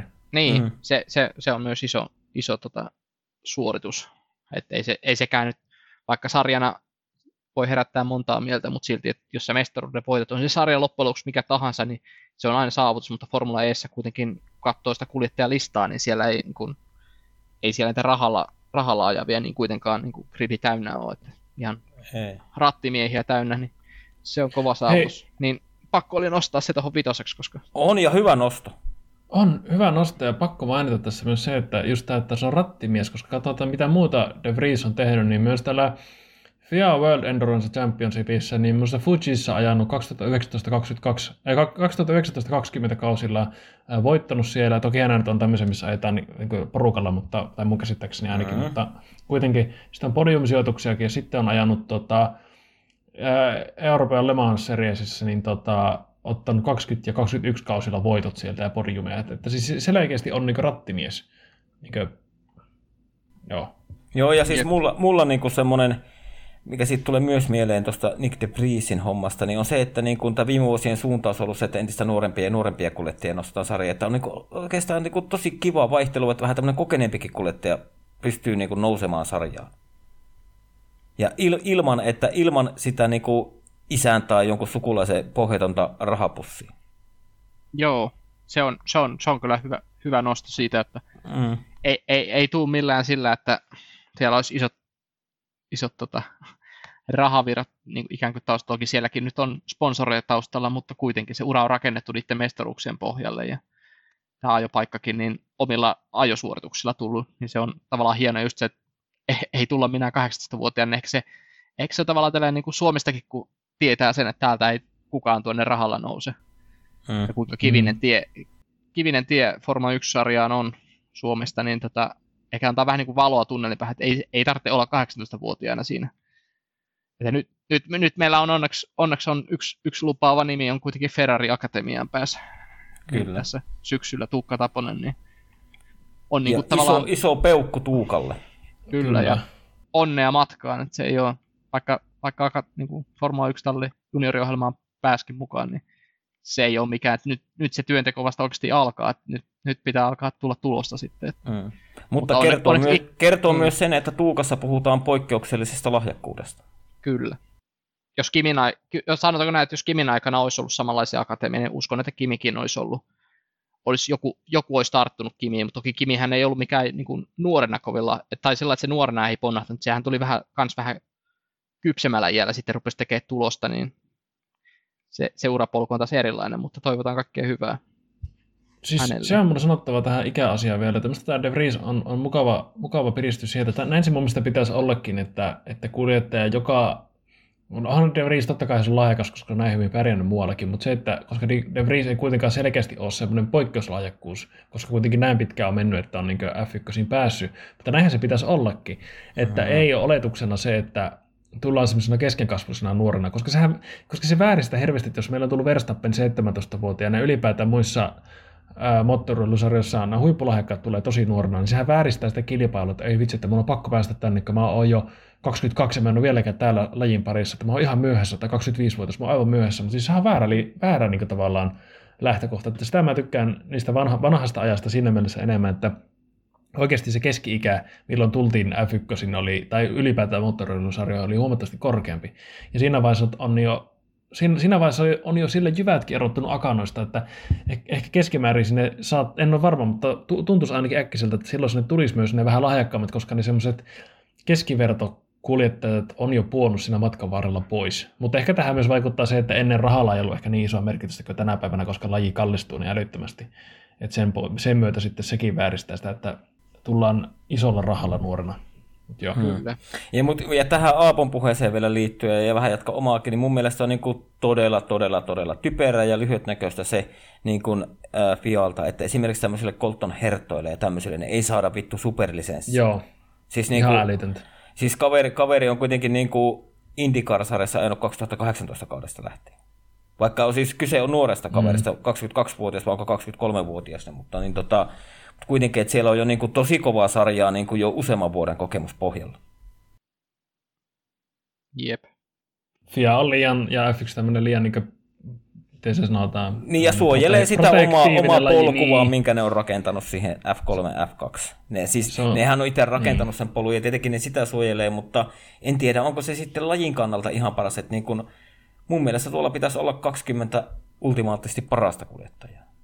Joo, tähän ristiriidassa tämä Amerikka-strategian kanssa, että jos se olisi vaikeutetaan hmm. tehdä käytännössä mahdottomasti, mahdottomaksi amerikkalaisilla muilla kuin tämmöisiä, tämmöisen F3 F2-polun käyneitä, että jos niitä ei saa silleen mitenkään, niin sehän on, osattiin vastaan sitä ajatusta, että pitäisi saada amerikkalaisia talleja, amerikkalaisia kuskeja mm. silleen. Mm. Ja varsinkin niin kuin vaikka miettii amerikkalaisia sponsoreita, niin minkä, mik, miksi ne rupeaa sijoittaa tämmöiseen sarjaan rahaa? Kyllä. Tota, sinne on niin, kuin niin vaikea niin kuin heidän omilla pojillaan niin sanotusti päästä. Että niin kuin omituista on. On. No mutta Aki, enkä sulla siellä seuraavia vielä? On täällä seuraavia kuljettajia. oh, aika, aika pitkä oli tämä ensimmäinen käsittely, on, mutta mennään eteenpäin. parinkymmenen minuutin nosto, mutta ehkä, ehkä ne päästään nämä loput neljä sitten 20 minuuttiin. Niin, ja, meidän, me, ja, ja meidän listat tulee nopeammin, koska niissä on todennäköisesti samoja sitten. Niin, Kyllä. Mm. mä veikkaan, mm. tässä on aika paljon yhteneviä, yhteneviä niin. suorituksia, mutta laitan ne nelossijalle on tänne sijoittanut George Russellin, että tota, öö, ei, tarvitse, ei sekään nyt hirveästi tarvitse niin perusteluja, ehkä se tuli tuossa jo mainittu Hamiltonin kohdalla, että ehkä se ennakko-odotuskauteen lähdettäessä, niin Russell oli parempi kuin tota ennen kautta osas ajatella, tai että tiedä osas ajatella, mutta ainakaan uskalsi ajatella. Toki myös osaltaan ehkä sitä Russellin hyvyyttä selittää, että nyt sattui sellainen vuosi, auto ei ollut mestariauto, mutta sitten toisaalta miettii, että mitä jos se olisi ollutkin sitten mestariauto, eli jos se olisi ollutkin siellä heti gridin kärjessä heti kauden alusta, niin olisi ollut jopa, en tiedä pelottavaa, mutta olisiko Rassella pystynyt taistelemaan jopa mestaruudesta, koska kyllä se suoritustaso kuitenkin suhteellisen niin kuin varma oli, että siinä oli se hetki kaudesta, taisi olla keskikesällä siinä, missä Hamilton taisi ottaa viisi podiumme putkeen, niin siinä kohtaa vaikutti vähän siltä, että nyt tämä taitaa niin kuin kääntyä, että Hamilton löysi, mutta sitten taas loppukaudesta niin Hamilton teki omia virheitä ja tavallaan Russell, Russellille taisi tulla ainut ohikisa, oliko tämä, no taisi Singapore ja Japani nyt oli vähän sellaisia ohikisoja, mutta muuten oli ihan, ajo, ajo ihan kelvollisesti, niin, niin pakko oli nostaa. Ja toki myös se uran ensimmäinen yllät, se oli silloin jopa yllätys Unkarissa, kun otti paalupaikan ja sitten kisavoiton. Tai ottihan se paalupaikan vielä sitten Brasiliassakin ja sitten siitä, sitä seurasi kisavoitto. Ja vielä se loppu mm. viimeisten kierrosten taistelu Hamiltonia vastaan, että ei päästänyt se oli kova. missään vaiheessa. Se oli niin kova veto. Kyllä. Se ehkä yksittäisen suoritus, varsinkin näin kun se tuli loppukaudesta, niin korosti sitä, että kyllä niin oikeasti on, on rattimies, vaikka se persona nyt jakaa mielipiteitä, enkä itsekään kuulu suurimpiin faneihin, mutta tota, pakko se, että mä haluaisin lähteä sen enemmän näiden ajosuoritusten perusteella reittaamaan tätä listaa, niin se oli nelos siellä. Sitten kolmas siellä nousi tämä alkukauden jopa mestari suosikki Charles Leclerc. Ja... Millä sä sen nostat ton? Kerro. No tota, kuules Teemu, kyllä se tilasto puhuu vähän puolesta kuitenkin. Öö, no ensinnäkin se, että otti eniten paalupaikkoja tänä vuonna, yhdeksän paalupaikkaa, ja taisi olla viimeinen, oliko se Singaporesta, eli vielä kauden lopussa niin sattui olemaan monta kisaa, mistä ei tullut sitä paalupaikkaa, eli se näytti vielä niin kuin, öö, tavallaan karummalta se tilasto, niin kuin, et, tai Leclerkin kannalta vielä paremmalta se tilasto sen viimeisiä kisoja. Mutta tota, totta kai kalusto oli niin kuin aika, jossa ja Ferrarin moottori soveltui paremmin aikaa kilpailuihin, mikä selittää myös osittain tota yksittäistä tilastoa. Mm. Mutta myös... varmaan, ne, ehkä varmaan ne renkaatkin, koska monesti nähtiin sitten kisassa, kun Ferrarilla menee ne softit niin kestää, mm. että ne joutuu melkein aina tulee ekana varikolle. Varmasti näin, ja sitten kuitenkin sekin, että kuinka on auto säädetty, mutta että öö, Leclerc esimerkiksi Abu Dhabissa, niin mun mielestä se on aika, en mä tiedä onko se aliarvoista suoritus, mutta sekin, että ei mun mielestä ei Leclerc olisi pitänyt siinä, siinäkin missään nimessä olla toinen sillä autolla. Eli ei, ei, kyllä Peresi olisi pitänyt olla niin kuin heittämällä senkin kisan toinen, tai niin kuin, Red Bullilla oli kalustoetu, ja se oli mun mielestä ihme, että Leclerc taisteli siinä sen kakkosen ja otti sen val, niin kuin kuljettajien piste sen kakkossian. Mutta myös se, niin kuin se verrattuna Sainziin, kun tästä, tästäkin on puhuttu monta kertaa tämän kauden aikana, niin Sainzin kohdalla ei voi puhua mistään huonosta kuljettajasta, mutta sitten kuitenkin katsotaan sen koko kauden suoritustasoa ja sitä, että se niin kuin, oli, oli kyse sitten aikaista tai kisoista, niin kyllä se useimmiten Leclerc oli, joka sieltä aina ensimmäisenä maaliin tuli tai ensimmäisenä tuota niin, niin ää, tota, oli ensimmäisenä aikojen jälkeen.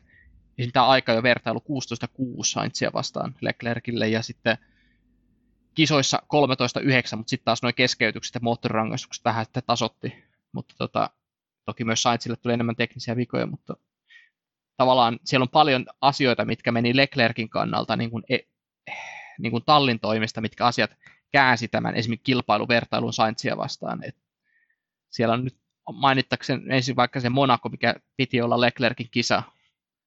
Samoin tota, niin, niin, no Kanadassa oli sitten moottori, öö, tota, näitä moottorirangaistuksia. Isossa Britanniassa varmaan voitto hukattiin, missä tavallaan se, sekin tavallaan mokattiin. Ja siinäkin kisassa Leclerc jo tuli puolikkaalla etusiivellä, sen koko kisa jää jo kovempaa kuin Sainz.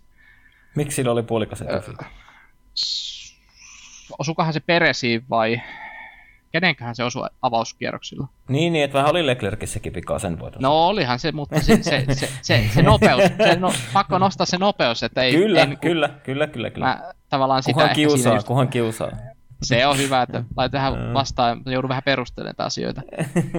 Ö, Unkarissa, no se kisa nyt oli ohikisa, tota niin, niin mun mielestä niin kuin koko Ferrarilta, mutta Belgiassa talli yritti hakea nopeinta kerrosta Leclercille ja se meni vihkoon. Ja... Et siellä niin kuin paljon, tai niin itsellä jäi se kuva, että Sainzilla tuli niitä omia virheitä.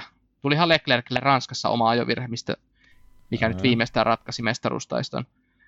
Mutta tota, se, niin kuin se puhdas kuva siitä, että kyllä Leclerc oli edelleen, niin kuin, se teki tavallaan paluun. Viime kaushan Sainz voitti pisteissä, mutta tavallaan se, että nyt Leclerc, varsinkin loppukaudestakin, niin se suoritusvarmuus oli aika hyvä, mutta toki se talli autokaan ei ollut enää ihan niin voittava kuin alkukaudesta, mutta se harmitti se alku, alkukauden ne tekniset viat, mitkä sitten vesitti aika paljon sitä, ja tavallaan ne taktiset virheet, ne on niin kuin isoja virheitä siinä kohtaa, ne oli merkityksellisiä, niin vei sen niin kuin parhaimman terän sieltä sen en mä tiedä, kuinka paljon mun pitää perustella tämä teille. Mutta... Ei, ei siis, totta kai, mutta mulla on itsellä vaan silleen, että niin kuin varmaan sanonut aiemminkin, mutta mä en niin kuin näe Leclercissä, enkä myöskään Sainzissa, niin en näe semmoista äh, mestarikuljettajapotentiaalia. Et jotenkin no, musta toi, se, niin kuin... toi, toi, mä niin kuin, tavallaan jaan ton ajatuksen siinä suhteessa, että sit, niin kuin, tavallaan, tavallaan se kauden niin kuin... mittaan, niin kyllähän sinne mahtuu niitä sellaisia asioita, mitkä ei ole mestarikuljettajan ratkaisuja ja näin, mutta mä silti niin, jollain ei... tavalla, mä, mä ehkä siinä olisi se salaa, että mä toivon myös, että Leclercistä on mestariksi. Mm. Eikä niin, se niin, jää siis siitä to... nopeudesta kiinni, mutta se, että saako se ympärilleen sellaisen tiimin, joka ö, tukee ja tavallaan ehkä se, ehkä se Leclercin heikkous voi olla myös siinä, että se on myös just mitä Aapu taisi sanoakin, että just että Leclerc ehkä vähän liian on sinisilmäinen tiimiä kohtaan, varsinkin sen jälkeen, että kyllä, on tehty virheitä, kyllä. niin sit se, ehkä se semmoinen sinisilmäinen luotto tiimiin ja sit se tavallaan joutui niin monta kertaa pettymään tiimiin, että ehkä tavallaan sekin kertoo, että mm. ei, ei, ei niin siis... niin Hamilton, Hamilton ja Verstappen, niin eihän ne, eihän ne niele tuollaisia kyllä sieltä tulee aika kitkerä palaute saman tien. Ja, se, se, niin, ja, ne, ei, ei, niin. ja ne tavallaan uskaltaa sanoa heti suoraan, että ei kun mä haluan nämä renkaat. Niin, siis tiedätkö, niin siellä kuin, ollaan että... niin enemmän, ehkä se, ehkä se semmoinen just se ö, puhdas ajotaidostahan se ei jää Leclerc kiinni, mutta se, että se ja... kaikki muu, se kokonaisuus, niin se voi olla se, mikä on se ratkaiseva tekijä tulevaisuudessa. Ja vähän ja niin kuin Russellillakin oli tällä kaudella sitä, kun se sanoi, että hän ottaa ne renkaat nyt, kun hän tulee. Että hän ottaa softit. Siis tiedätkö semmoinen niin tietty niin semmoinen päämäärä, että Jumala, että mä oon tämän auton kanssa tällä radalla yhtä, mä tunnen, mä tiedän, mä lähden sillä kokeilemaan. Ja, ja tässä taas tullaan siihen, kun puhutaan Leclercistä ja Ferrarista, niin annappa sille semmoinen hyvä tallipäällikkö, henkilöjohtaja, semmoinen, joka välillä taputtaa sun olkapäälle ja sanoo vaikeamman kisan jälkeen, että ensi kisassa me ollaan varmasti parempi. Siis tiedätkö semmoinen Arriva Beene? Hmm. Että niinku, jotenkin, että siis Leclerc voisi olla, varmaan on nopea, niin kuin Aki perusteli hyvin, ja niin kuin on sitä ja tietenkin tietynlainen virheherkkyyskin, niin ehkä se karisee sitten pois, jos sitä autoa ei tarvitse joka kerroksella viedä niin äärirajoille. Että jos niin saisi semmoisen paketin rakennettua se ympärille ja siihen semmoinen hyvä henkilöjohtaja pomoksi, niin mikä ettei. Mm. Mm. Mutta mut Leclerc, mun mielestä, niin kun, mun mielestä niin kun Leclercistä niin kun näkee sen, että tavallaan se ajaa joka kierroksen niin kuin se olisi elämän viimeinen. Tai siis tiedätkö silleen, että niin kuin jossain kohdassa pitäisi ehkä osata vaikka niin kuin ottaa, ottaa vaikka ja antaa vaikka toisen niin kuin voittaa se kisa ja tulla toiseksi. Eikä sille, että yritä koko ajan ajaa sitä kiinni ja sitten tulee se, voi tulla se virhe tai joku tämmöinen. Että semmoista niin kuin pientä kypsymättömyyttä. Samaa mieltä. Kyllä, mm. sama, en, en mäkään kiistä näitä asioita, mutta mm. tämän kauden mutta siis- perusteella siis... niin se ajosuorituksia, siellä oli monta sellaista, niin kuin ensin, ensin vaikka paalukierroksia, että kyllä, kyllä. kyllä. sanon niin kuin niitä, että ei, ei tuolla gridillä nyt montaa sellaista ole kuljettajaa, joka mm. niitä olisi pystynyt ajamaan. Oli se, mm. oli se kalusto mikä sekin on vaan, että kun se on ihan sama vaikka että 20 kertaa paalulle, jossa et niin pysty niitä pisteitä sitten keräämään, niin ei sillä ole niin mitään merkitystä. Se on, siinäkin oot ihan oikeassa. Mm. Mennään eteenpäin, niin päästään teillekin. Mennään eteenpäin. Mutta mun, mun posilistalla ei ole ketään Ferrarilta. Ei vittu ketään. Eikö se edes Kino Rosattoa? Öö, no melkein voisi silloin aina välillä Instagramissa kiva kuva Kimin kanssa, niin melkein voisi siitä nostaa. Ei, ei kuitenkaan Kimi noussut teidän lista ykkös. No me, melkein tässä voisi vielä laittaa. Edelleenkin Ferrari viimeisin maailmanmestari. No Vaikka on, huono, huonolta näytti alkukaudesta. Joo, se näytti vähän uhkaavalta, mutta mm. No ei tässä, y- ei kun, ah, niin, tässä on vielä kakkonen välissä, joo kyllä. Oh. Lando Norris on mun siellä tässä, että Hyvä eikä se, ei, se, ei pelkästään se yksi, yksi podium siellä Imolasta, vaan ylipäätään se kauden suoritustaso, että en, nyt en tiedä mit, niin kuin sitä tarkkaa tilasta, että kuinka monta kertaa se oli niin kuin kärkitallien jälkeen paras kuljettaja kilpailussa tai aikajoissa, mutta aivan järkyttävän monta kertaa se oli siinä. Ja sitten sekin ottaa huomioon, että ei McLaren ollut, niin kuin, se alkukaushan näytti aika niin kuin huonolta, mutta sitten se nousu tapahtui yhtä, melkein yhtä nopeasti kuin se droppi alkukaudesta tapahtui, että se olikin yhtäkkiä se auto olikin ihan kilpailukykyinen, varsinkin sitten kun tuli ekat päivitykset autoon, niin se oli oikeasti ihan kilpailukykyinen, niin tavallaan maksimoi sen tuloksen sillä autolla, että eihän, eihän monessakaan kisassa niin kuin, että taisi tippua Q2 useamman kerran, mutta sitten kisassa, ja niin kuin nähtiin periaatteessa kauden aikana muutenkin se trendi, että Ferrari-moottoriset autot niin kisoissa – tuli alaspäin ja Mersu-moottoriset autot meni aina ylöspäin, niin se tavallaan viittaa enemmän tähän, niin kuin ylipäätään, että se liittyy enemmän näihin moottori, moottori ja siihen hybridijärjestelmään, miten se toimii, niin se tavallaan niin kuin edesauttoi sitä, että Norris näytti kisoissa tosi hyvältä, mutta oli se myös niin kuin, että mihinkä, mihinkä Norris oikeastaan voi verrata muuta kuin Ricardo, ja sitten toisaalta taas, että... Onko sekään mikään mittari? Niin, niin sitten tavallaan, niin, niin, niin, verrattuna katsoa, että se on nyt toista vuotta kuitenkin päihittää sen, niin se on vähän vaikea. Mutta sitten verrattiin, että miten Alpine ikään kuin, jos se vähän niin kuin, kuitenkin Alpine voitti tallipisteessä McLarenin, niin verrattuna siihen, kuinka niin kuin tasaisesti Norris teki sitä tulosta, verrattuna taas Okoon Alonso kaksikko, siellä oli teknistä vikaa, mutta oli myös omia virheitä, ja, niin eihän, Norris, eihän Norrista nähty kolaroja muuta kuin siellä Miamiissa. Tai en ainakaan itse muista, että olisi mu- muissakin se, jos omien virheiden takia joutunut keskeyttämään sitten teknisiä vikoja, nyt mahtui muutama, mutta se, että oli niin kuin, tavallaan erottu siitä keskipakasta, jos tälle voi kiteyttää sen koko muun no. sakin siihen, niin erottu edukseen. Oli, ne oli mm. niin selvästi muiden edellä siinä. Vaikka tosi monesti, se ajoi tosi monesti vähän semmoisia yksinäisiä kisoja mun mielestä. Joo. Se, tosi vähän oli niinku TV-kuvissa. Jos, jos saat, niin. niin, että jos sä oot seitsemäs joka kisassa ja ajat, sulla on puoli minuuttia eteen ja taakse, niin, niin. sä oot tavallaan maksimoinut periaatteessa kyllä, mitä sillä kalustolla pystyy tekemään. Kanto ihan puhtaasti koko McLarenin tämän kauan. Kyllä, Jep. kyllä. Et taas kun ajattelee, että jos siihen Norrisin paikalle olisi istutettu aika, aika moni muu kuljettaja, niin olisi ollut jännä nähdä, niin- tai sillä että kun eihän sitä koskaan saa tietää, mutta se, että mikä se tulos olisi mm. ollut, koska se auto, että jos jo, niin kuin tavallaan siihen verrattuna ihan vaan siihen, että vaikka Ricardo nyt on ollut yössä, niin silti, että jos se oli hänelle noin vaikeaa, niin aika monelle muullekin se olisi ollut aika vaikea kausi sillä kalustalla, niin kyllä pitää nostaa hattua Norrisin että har, harmi sinänsä tästä kaudesta, että ei enempää tullut niitä semmoisia yl, oikein isoja yllätyskisoja, missä olisi noita kärkiautoja tippunut paljon, paljon pois edestä, että olisi ollut useampaakin podiumien mahdollisuudet varmasti, mutta tota, ei tää, hmm. tänä vuonna ei nähty niitä suuria yllätyksiä. Kyllä, kyllä, hyvä nosto. Tota, ykkössijasta nyt ei tarvitse varmaan hirveästi kättä vääntää. Sillä tavallaan kyllähän me nyt odotettiin ennen kautta, että Verstappen voittaa mestaruuden, mutta tota, kyllä se tavallaan myös Verstappenin omat, ne, se, se kylmä viileys ja se itseluottamus, mikä varmasti tuli viime vuoden mestaruudesta, myös edesauttoi sitä, että oli se sitten, sitten kun saatiin auto, auto istumaan ja päästiin niistä eko, ekojen kisojen teknisistä vioista niin eroon, niin kyllähän se aika pelottavan murskaavaa oli.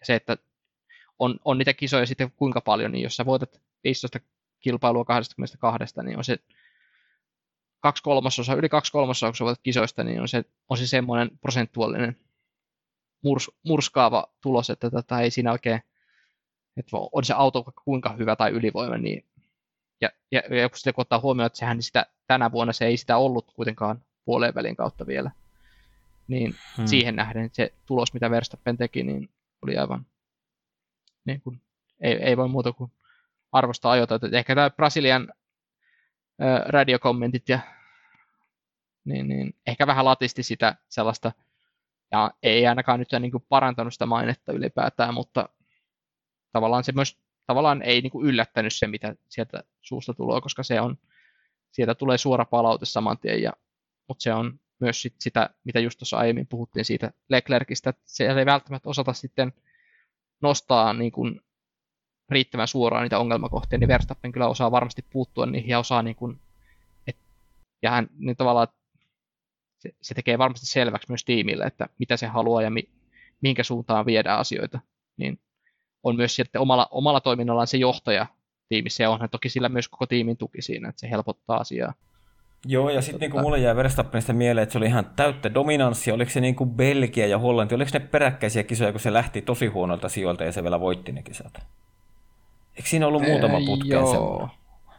Spaahan Ainakin... se otti, Spaaha vissi otti uuden moottorin, sai moottorirangastuksia ja sehän tuli sieltä Joo. ja voitti näytöstyyliin. Ja mitäs Holla, oliko Hollannissa joku hässäkkä vielä kanssa, että siinäkin tippuja? Ei se tainnut Hollanti olla. Olisiko se ollut Italian GP, missä lähti jostain ruudusta Joo, niin oli. Hollannissa oli paalulla ja voitti, kyllä. kyllä. Mutta kuitenkin. Ja oli, mm. oli niin kuin ajosuut, niin kuin tavallaan vakuuttavia. Vaikka nyt muutama ohi, ohi viikonloppu tai ohi kisa sattui Singapore ja Brasilia nyt kans mukaan lukien toki sekin. Mm. Et sillä, ja, ja alkukauteen noikin kisat, mistä tuli keskeytykset, niin oli ajamassa kakkossijalle, mutta silti siinä kohtaa Red Bull ei näyttänyt niin hyvältä, niin mm. Ja se huomiota, niin kyllähän kun... se melkein, ei, ei, ei, ei tuossa niin paljon parannettavaa enää jäänyt. Et se, se, se jatkuu se sama suoritustaso, mitä viime vuonna nähtiin. Että mm. se... Sen Brasilian, kun olisi hoitanut vähän fiksummin, niin olisi voinut antaa niin. 10 plus arvosana tästä kaudesta. Nyt jää vaan kymppiin sitten. Vai että kymppi miinukseen? No, mulle käy se miinuskin, mutta kympillä sen pitää alkaa joka tapauksessa. Joo, kyllä näin on. Siinä se pitkälti oli lista, että... Joo, Ihan hyvä, hyvä lista. Pitääkö, pitääkö mun ruveta nyt purkamaan tätä? Ja mä on silleen, että mä oon tästä lennosta, mulla on ne kolme oli semmoista helppoa siihen kärkeen ja tota, ja tota, niin, mulla on viidentenä, niin mun on pakko, niin kun, kun tässä on varsinkin edellisellä kaudella, niin me morkattiin tätä Fian näitä rangaistushommia, niin mun mielestä tällä kaudella siellä, en tiedä oliko se kolmen tuomarin ansiosta vai miten, mutta tällä kaudella sieltä on löytynyt semmoinen selkeä johdonmukaisuus. Ja pikkuhiljaa kauden edetessä niin päästiin siitä helvetin ratarajapuheestakin kokonaan pois. Mä en tiedä, että mitä siinä tapahtui, mutta yhtäkkiä ei enää niin kuin rokotettu jokaisesta millistä radalla. Musta tuntuu, että on ollut vähän kisakohtaista, että kyllä siinä välillä on siinä kisoissa ollut vähän jotakin, jotakin tämmöistä kontroversiaalia juttua. Mutta mut, mut mun mielestä sitten niitä viisi sekuntisia noista pienistä tönäisyistä tuommoisista, niin niitä tuli aika johdonmukaisesti sit ihan niin kuin kuskiin kattamatta. No joo, en mä, mä en oikein osaa tuohon sanoa juuta enkä jaata. On siinä vieläkin, kyllä mulla on mielessä niitä muutamia jotakin semmoisia, että vähän ehkä tullut rankkuja ovasta paikasta tai jätetty antamatta, mutta tuota... Ai ja mä, mä taas no. näen, että siinä löytyi semmoinen johdonmukaisuus niin kuin joo. vihdoin ja viimein, ja kun aiemmin se oli aina enemmän, että se oli se kanihattu, mistä vaan vetästiin jotakin. Onko se Akila? Kyllä, Akila? kyllä mäkin olen aika samaa mieltä että kyllä se nyt, niin kuin, nyt on askel parempaa just se, että kyllä. herkemmin annettiin just se, niin kuin, kuljettaja ja tiimiin katsomatta niitä rangaistuksia jaettiin, että kyllä se oli niin kuin sanotaan, niin askel, askel eteenpäin, että ehkä aina, ainahan se on, se on aina vähän, on niin tulkinnanvarsia, että jokainen tilanne on kuitenkin omalla tavallaan niin öö, uniikkia. Meillä ei, ole, meillä, ei, meillä ei ole käytössä ihan kaikkea dataa, mitä mi- mm. mihinkä perustuu, mihinkä se rangaistus tietylläkin hetkellä perustuu, ja joskus kun annetaan kesken kisan rangaistus, niin se voi olla vähän erilainen kuin kisan jälkeen, ja näin, niin mm. kyllä mä sillä tavallaan loppujen lopuksi on kuitenkin puhtaat paperit, ei siellä nyt montaa tilannetta mennyt ihan niin kuin päälailleen. siis oli se varsinkin edellisen kauteen verrattuna, niin tämä oli ehjäkausi Fialta. Jos mietitään viime kauden, niin varsinkin no ne kauden loppupään kilpailut, niin se oli ihan, että koska se vaan niin räjähtää lopullisesti käsin se homma. Et se, se oli niin kuin, että niin kuin, tavallaan taas niihin lähtökohtiin ajatellen. Mun mielestä tämä oli paljon semmoinen smoothimpi kausi niin kuin Fiankin taholta. Et siinä Jep. pystyy jopa näkemään, että kun toi sai nyt tuossa edelliskesässä tuommoisesta viisi sekuntia, niin joo, nyt tässäkin kesässä tämän kuuluu saada siitä viisi sekuntia. Et niin kuin siinä oli semmoista. Tiedätkö, kun ennen se olisi voinut mennä vaan, että niin kuin se ei olisi ollut samanlainen tilanne, joku vähän takarenkaa sen tönäsy siivellä, niin, ja toinen pyörähtää sinne, vaikka ei joudukaan keskeyttää, niin edellisellä kaudella joku olisi saanut siitä viisi sekuntia, joku toinen ei olisi saanut viisi sekuntia. Nyt siitä kyllä sai niin kuin aika johdonmukaisesti samanlaista, saman tyylisistä hommista, niin tuli se viisi sekuntia. Et se mulla oli. Ja sitten mun on pakko laittaa, kun Akikin nosti sen Nick DeFriesin, niin mun on pakko nostaa se tähän. Se, se nousee tähän viidennelle sijalle myös. Et mä olin vähän niin kuin unohtanut sen, mutta nyt mä otan sen tähän mukaan. Koska Aki sen niin hyvin möi. Ja sijalla neljä, niin mulla on Lewis Hamilton. Ja tavallaan mä perustelen sitä sillä, että kun muistetaan, miten kova pettymys se viime kauden loppu oli Luviksille ja puhuttiin, että onko mies lopettamassa uraa, mutta ei. Sieltä se vielä kasas itsensä, tuli takaisin ja auto oli sitten aivan kaamea. Ja siinähän olisi helposti siinä olisi käynyt semmoinen, ää, jos me vähän Valtteria kritisoitiin siitä, että niinku semmoinen silmien pyörittely ja semmoinen, että no ehkä sitten ensi kaudella. Mutta ei, löi työhaalarit päälle, pitkiä palavereja perjantain jälkeen siellä tallihenkilökunnan kanssa, niin kuin viimeisimpänä sammutteli valoja, ja alkukaudella testasi sitä autoa ja ne sai ne ongelmat ratkaistua ja kun ne sai sen pomppimisen kuriin, niin sen jälkeen ne sitten alkoi ymmärtää sitä autoa muutenkin, että teki kovan työn. Ja, ja kyllä mä tästä niin annan sen, anna, pääsee minun hyvät, hyvät, hyvät miehet listalle. Ja jos hän nyt tietenkin kuuluu yhtenä maailman parhaista ollakin. Onko ajatuksia? Öö, olen samaa mieltä ja se, että mikä on, oli mukava huomata se, että Hamilton oli nöyrä Kyllä. Siinä mielessä, että kun vierelle tuli tosi nälkäinen Russell, niin ei ollut se pakottavaa tarvetta, että mun on pakko voittaa Russell nyt, tai mun maine on mennyttä, vaan just se, että veti ne työhanskat kätteen ja testas, antoi siinä omassa autossa testata niitä osia, mikä on ka- about kaikki muut Mersulla myöntänyt, paitsi Russell itse. niin, se oli, se, se oli just joku, jonkun viikkisan viikonloppu yhteydessä, kun Toto Wolf sanoi, että joo, että Luiksella on vähän testiosaa pohjassa, ja kaikki muut oli sitä mieltä, ja sitten sit tuo Russell sanoi, että no hän ei oikein voi mitään nyt kommentoida tähän. Jep. Mm. Et siis siitä nostan kyllä hattaa tähän Milton. Eh, ehkä tiedostaa sen, että sillä on mestaruuksia melkoisesti vyöllä, että niinkö, ja muutenkin kaikki ennätykset, nyt ihan kaikki ennätykset kuitenkin silleen niinkö saavutettu ja hall, hall, hallinnassa homma, niin ei tarvi alkaa turhaa siinä niinkö kukkoille ja yrittää niinkö räpiköjä, vaan näki ehkä sen isomman kuvan siinä. Anto Russellin sillä omalla energiallaan niin tottua siihen ajamiseen ja muuhun, mutta sitten oma, itse kylmän viileästi siinä taustalla teki sitä työtä, niin hienosti Kyllä. veetty.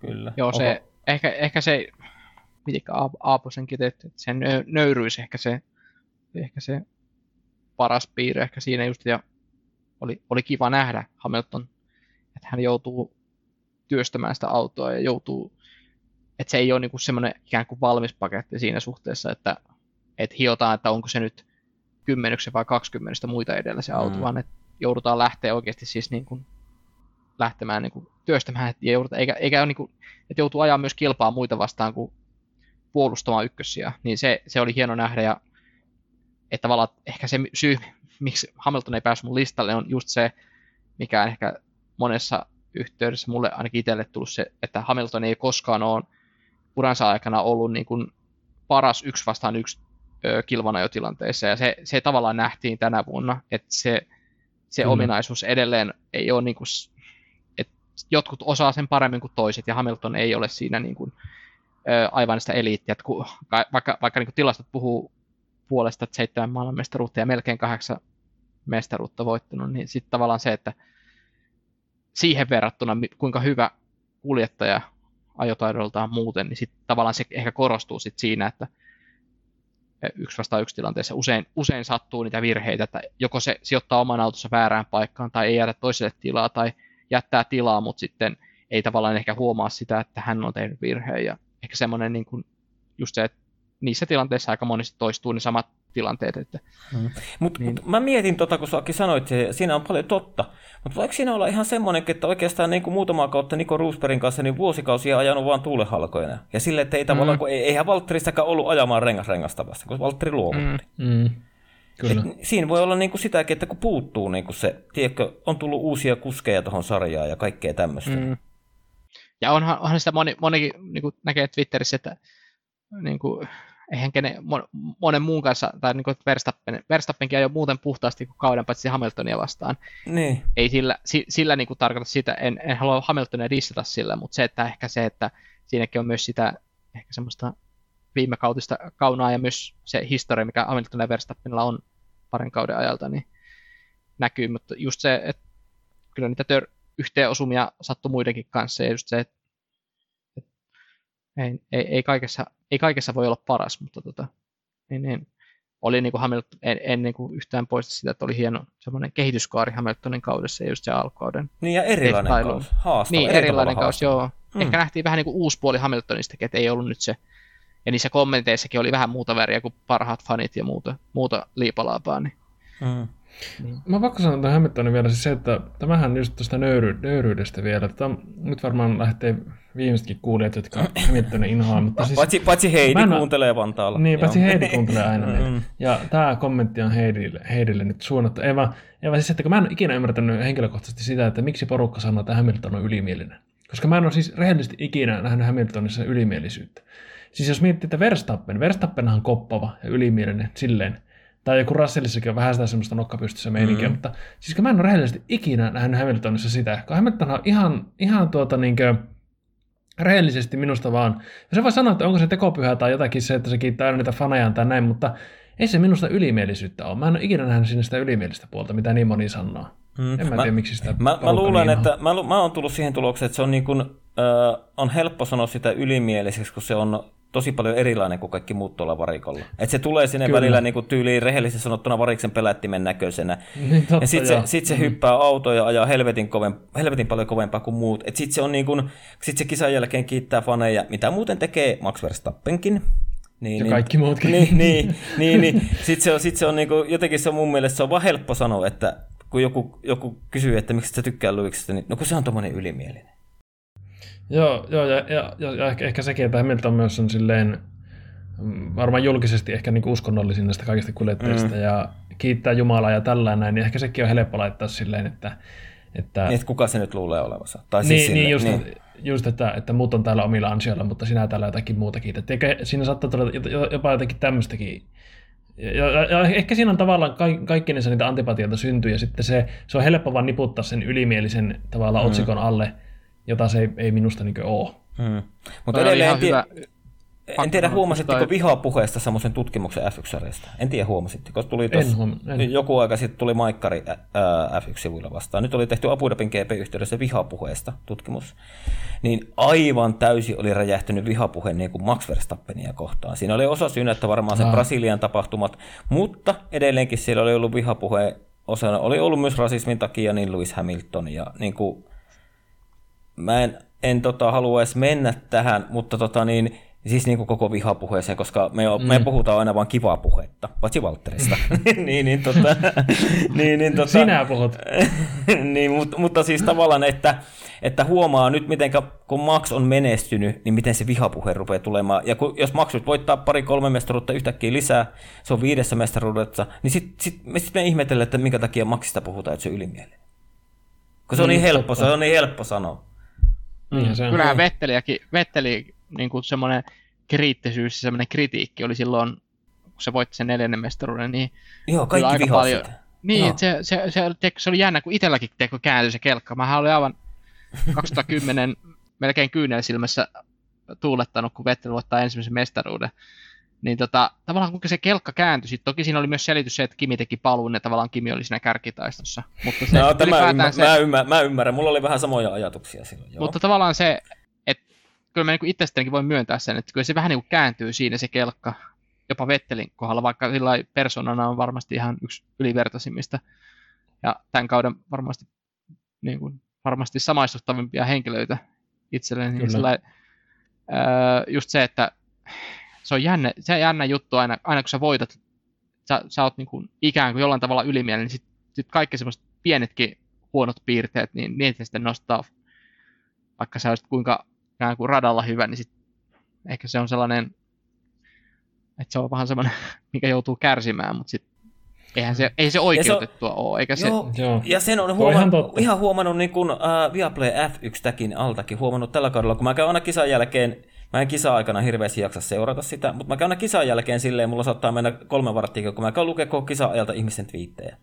Niin se on jotenkin, tosi hyvin huomannut niin kuin tämän kauden aikaa, miten paljon vähemmän niin kuin on dissattu esimerkiksi Lewis Hamiltonia, ja se ihmisen asenne vähän Hamiltonia kohta on muuttunut, niin kuin mekin nyt vähän puhutaan tässä, että mm. miten se on luettanut ne työrukkaset kätteen, ja niin kuin, että semmoinen niin kuin ruvennut hommi oikeasti. Ja todennäköisesti se on tehnyt aiempinakin vuosina näitä hommia ihan yhtä paljon. Mm se on vaan niin helppo vihata sitä menestyjä. Mm. Niinhän se on vähän lajissa kuin lajissa. Niin, no ihan sama kuka, ja, ja kuka niin tahansa. Se, ja niin se tulee niin. aina olemaankin. Niin tuleekin. Mm, jos, mie- siis, jos miettii, että varmasti ne urheilijat, joilla on eniten faneja, niin on myös eniten vihaajia. Ihan niin kuin lajista riippumatta. Ihan mm. varmasti. Mm. Tota, öö, pakko nostaa toi, että kyllä se on pakko myöntää, että tänä vuonna Hamiltonilla ei ole myöskään ollut niin hyvä tuuri kuin aiempina vuosina. Mone on niin kuin yksittäisiä tilanteita, niin kyllä tänä vuonna niin kuin sanotaanko, että Russellilla oli parempi onni tai joku tämmöinen niin vähän tu- Russellille turva, turva-autot osu alkukaudella, niin, eikö se ollutkin? Niin, tav- tavallaan mm. t- tämmöinenkin mm. juttu, että mistä itse olen aika monta kertaa niin kuin harmitellut asiaa näin siististi sanottuna, niin tota, et kyllä, se, niin kuin, kyllä se nyt niin kuin ta- vähän tasottuja, eikä, eikä sillä että aina olisi Hamilton ollut tuuri, mutta se, että tiettyinä ajankohtina niin on yksittäisiä tilanteita, mikä joskus vähän harmittaa, on sattunut, niin ei tänä vuonna ollut sitä. Että ehkä se myös vähensi sitä omaa, omaa kriittistä. Nyt, nyt tavallaan koin sen niin jotenkin oikeutettu, että hän, ei hänkään niin aina voi niin kuin onnistua, että aina voi joku turvautua tulla oikeaan aikaan. Että. Ai jumala, ajattele, jos Aki ensi kaudella Hamiltonille rupeaa taas napsuut turva-autot kohdalla. mä, mä, mä, mä, mä nyt tyytyväinen, että Hamilton ei ole voittanut Saudi-Arabian GPn 2021 vuoden jälkeen, niin tota, mä nyt nautin tästä aja, ajanjaksosta tässä. Mm. Katkes muuten Hamiltonin urallakin semmoinen putki, että ensimmäinen kausi kun ei voittaa. Jep. Ensimmäinen kausi kun ei paalua. Jep. Oliko paalu? Molemmat, Oliko paalu? Molemmatko meni nyt? Mun mielestä se oli, mä jostakin luin, että musta oli tämä myös, että joka kaudella ottanut myös yhden paalun. Joo, on, mä kuulin vaan, sitä on puhuttu paljon sitä, niin kuin, sitä Hamiltonin voittamista, mutta tuo paalu oli mulle uusi. Joo. Ja myös hävisi pisteissä tallekaverilleen eka kertaa 2016 vuoden jälkeen ja 2011 vuosi taisi olla toiseksi viimeinen ja sitten pitää mennä tuota niin, niin vuoteen Eikö eihän se ole muita kertoja hävinnytkään pisteessä. Niin, sitten, se oli 2007 vuonna se oli tasapisteessä, mutta se oli ihan eikö tuon Alonso edellä oli Hamilton. Että mm, eli, se on, eli, historia, eli että... se on hävinnyt pisteessä niin Jenson Pattonille ja Nico Roosbergille. Jep, ja nyt George no, Russellille. Niin, ja Russellille, mutta siis ennen tätä mutta hieman, eri, mutta hieman eri tavalla ehkä kontekstissa kaikki kolme kuitenkin tapahtuu, mm. mutta kuitenkin. Mm. Kyllä, kyllä, kyllä. Oliko toi mulla nyt nelossijoilla? Ei muista no, enää. Mikä, mikä nää sanoit ennen Hamiltonia? E- e- eka oli se Fio kautta Nick de Vries. Oli. Joo. Joo, yeah. kolmas Joo. Ja, ja kolma, kolmannella sijalla mulla on sitten George Russell. Tämä ainakin mulla se niinku herättää semmoisia tunteita niinku kaikkea niinku ilo ja raivon välillä. Et se on semmoinen, se on semmoinen kukkopoikamainen kukkopoikamainen tyyppi ja ei, ei hirveästi kumartele tuolla. Ehkä pikkusen tuossa kesäaikaan löyti nöyryyttä, niin kuin Akin kanssakin muutaman kerran on asiasta juteltu kauden aikaan. Mutta tota, on sitten kova suorittaja. Ja viimeistään toi Brasiliassa, kun se tu- viimeisen turva-auton jälkeen piti Lewis Hamiltonin takana niin kuin ihan näytöstyyli, että Hamilton ei päässyt edes yrittämään, edes DRS, DRS niin kuin alle sekunnin päähän, että pääsi siiven kanssa lähestymään, niin se oikeastaan vahvisti niin sen mun käsityksen Russellista ja siitä, että kyllä Mersu on todellisen timaatin kanssa nyt tekemisissä. Et kun saadaan vielä hyvä auto pojalle alle ja tota, ehkä sitten vähän vielä kokemusta siitä, koke, kokemuksia siitä voittamisesta ja niin kuin sijoilla 1-2 ajamisesta säännöllisemmin, niin tulee voittamaan mestaruuksia. Ja just silleen, kun äsken siitä Leclercistä juteltiin tuossa Akillistan kohdalla, niin pidän melkein potentiaalisempana seuraavana uutena maailmanmestarina George Russellia kuin Charles Leclerc. Et oli kyllä mulle niin kuin tosi, tosi vahva. Onko teillä mitään siihen? Aki, Akillakinhan taisi listalla olla. Joo, no, mä, Mullakin se tulee olemaan listalla, niin mä en tässä vaiheessa kommentoi. Joo, joo. mä voin sen verran, sen verran tyhjin tästä, että tosiaan viime vuonna ja aiempina Williams-kausina puhuttiin Mr. Vai mikä Saturdaysta. Tämä? Niin, herra, herra lauantaista, niin tota, kyllä tänä vuonna osoitti, että kyllä myös sunnuntaina ihan aika, aika hyvin niin kuin pisti tota, Kyllä, ja, ja, ja niin kuin se, se tasaisuus, että ottaa aina oikeastaan sitä kisasta sen maksimipistemäärän, mitä niin kuin kalusto antaa perille, että mitä kalusto niin kuin mahdollistaa niin sanotusti, että tota, vähän siinä alkukaudessa turva-auto kävi, mutta sitten niin kuin oli Luviksen eilen, Luvis tuli sen perässä sit, että niin kuin siinä se Mersun maksimi oli siihen kisaan, tai se oli toisinpäin, että Luvis oli eilen ja Russell perässä, että se oli taas se maksimi Mersulta siihen kisaan. Että niin kuin tosi hyvä. Ja, ja vielä siihen, jos me puhuttiin Walterin kohdalla sitä pehmeydestä, niin on sitten myös kova ajamaan niin kuin yksi vasta yksi tilanteessa. Kyllä. On. Mm. Et se Välillä on vähän liian kova, ja sitten Singaporessa ehkä nähtiin se ääriesimerkki, että sitten kun se ei ole aivan se, niin sitten kun tavallaan se ei aivan osu se kilpailu, niin sitten nähdään, niin kuin, että syytetään kilpakumppania omista virheistä ja just nähdään se huono puoli, mutta et, kun otetaan se koko kausin mitta, niin kun niitä sattuu se yksi-kaksi kisaa, niin sen hyväksyy. Lä- lähestulkoon kaikille sattuu se joku niin.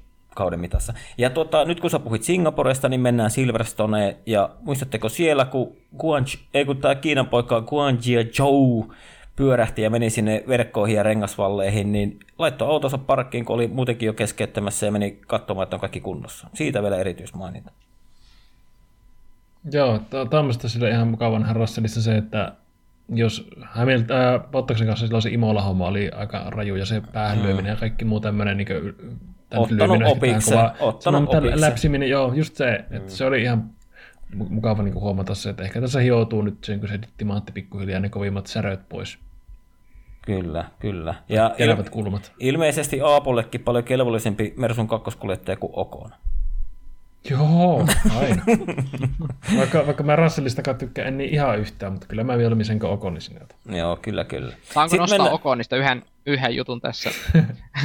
Luin tässä just päivällä kommenttia jotain, että niin, Okonkin oli kommentoinut, että on tyytyväinen, että Alonso lähtee tallista, että hän hoiti 98 prosenttia mediatöistä ja muista näistä tämmöisistä niin kuin esiintymisistä, talliesiintymisistä, niin tota, että ihan kiva, kiva että ja teki, teki kaiken työn simulaattorissa tai jotain tällaista.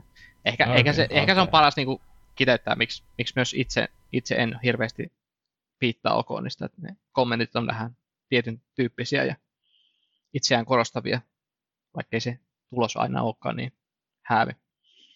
Okei. Okay. Okei, okay. sitten, sitten mulla, tota, niin, mulla tulee tämä listan loppu olemaan tylsä. Mä en välttämättä ää, pidä lähellekään kaikesta, mitä Red Bull tekee, mutta pakko nostaa listan kärkeen. Veivät tallimestaruuden, on talli, joka pystyy reagoimaan, on aloitteellinen kisoissa, vaikka ajaa siellä niin kuin top kolmessa on auto, niin vielä koittavat keksiä tosi usein, että miten vielä voitaisiin ottaa. Ja sitten niin järjestelmällisesti ottaa jompikumpi auto kisaan nopeamman kierroksen. Tähän ehkä semmoista pientä hämyä luo nyt, jos puhutaan vähän sitä edellisen kauden budjettikaton ylityksestä että tavallaan niin kuin senkin ne olisi voinut ehkä hoitaa vähän paremmin ja myöntää heti virheensä, eikä väittää silmät, silmät sinisenä, niin kuin, että ei ole ylitetty, ei ole ylitetty, koska ne varmaan tiesi, että ne on ylittänyt sen. Mutta kuten te tiedätte, niin kyllähän siellä yleensä noin menestyjät on vähän siinä rikollisuuden rajamailla niin sanotusti, niin kuljetteissa kuin talleissakin. Ollut aina F1-sarjassa, niin minun on pakko nostaa Red Bull. Siis niin kuin valmistajan maailmanmestaruus. Oliko valmistajan maailmanmestaruus ensimmäinen 2013 kauden jälkeen? Kyllä. Niin, niin kyllä sitä pitää suluka antaa sinne tota Helmut Marko ja Christian Hornerin suuntaan. En tiedä, onko teillä mitään lisättävää. Ei ole vastalauset ainakaan. Joo, ei ole. Mm.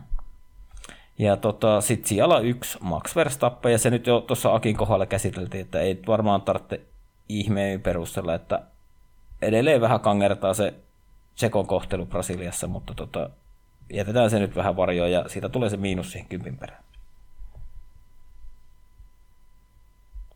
Nyt varmaan, Joo. nyt varmaan voisi Aapon top 5 katsoa.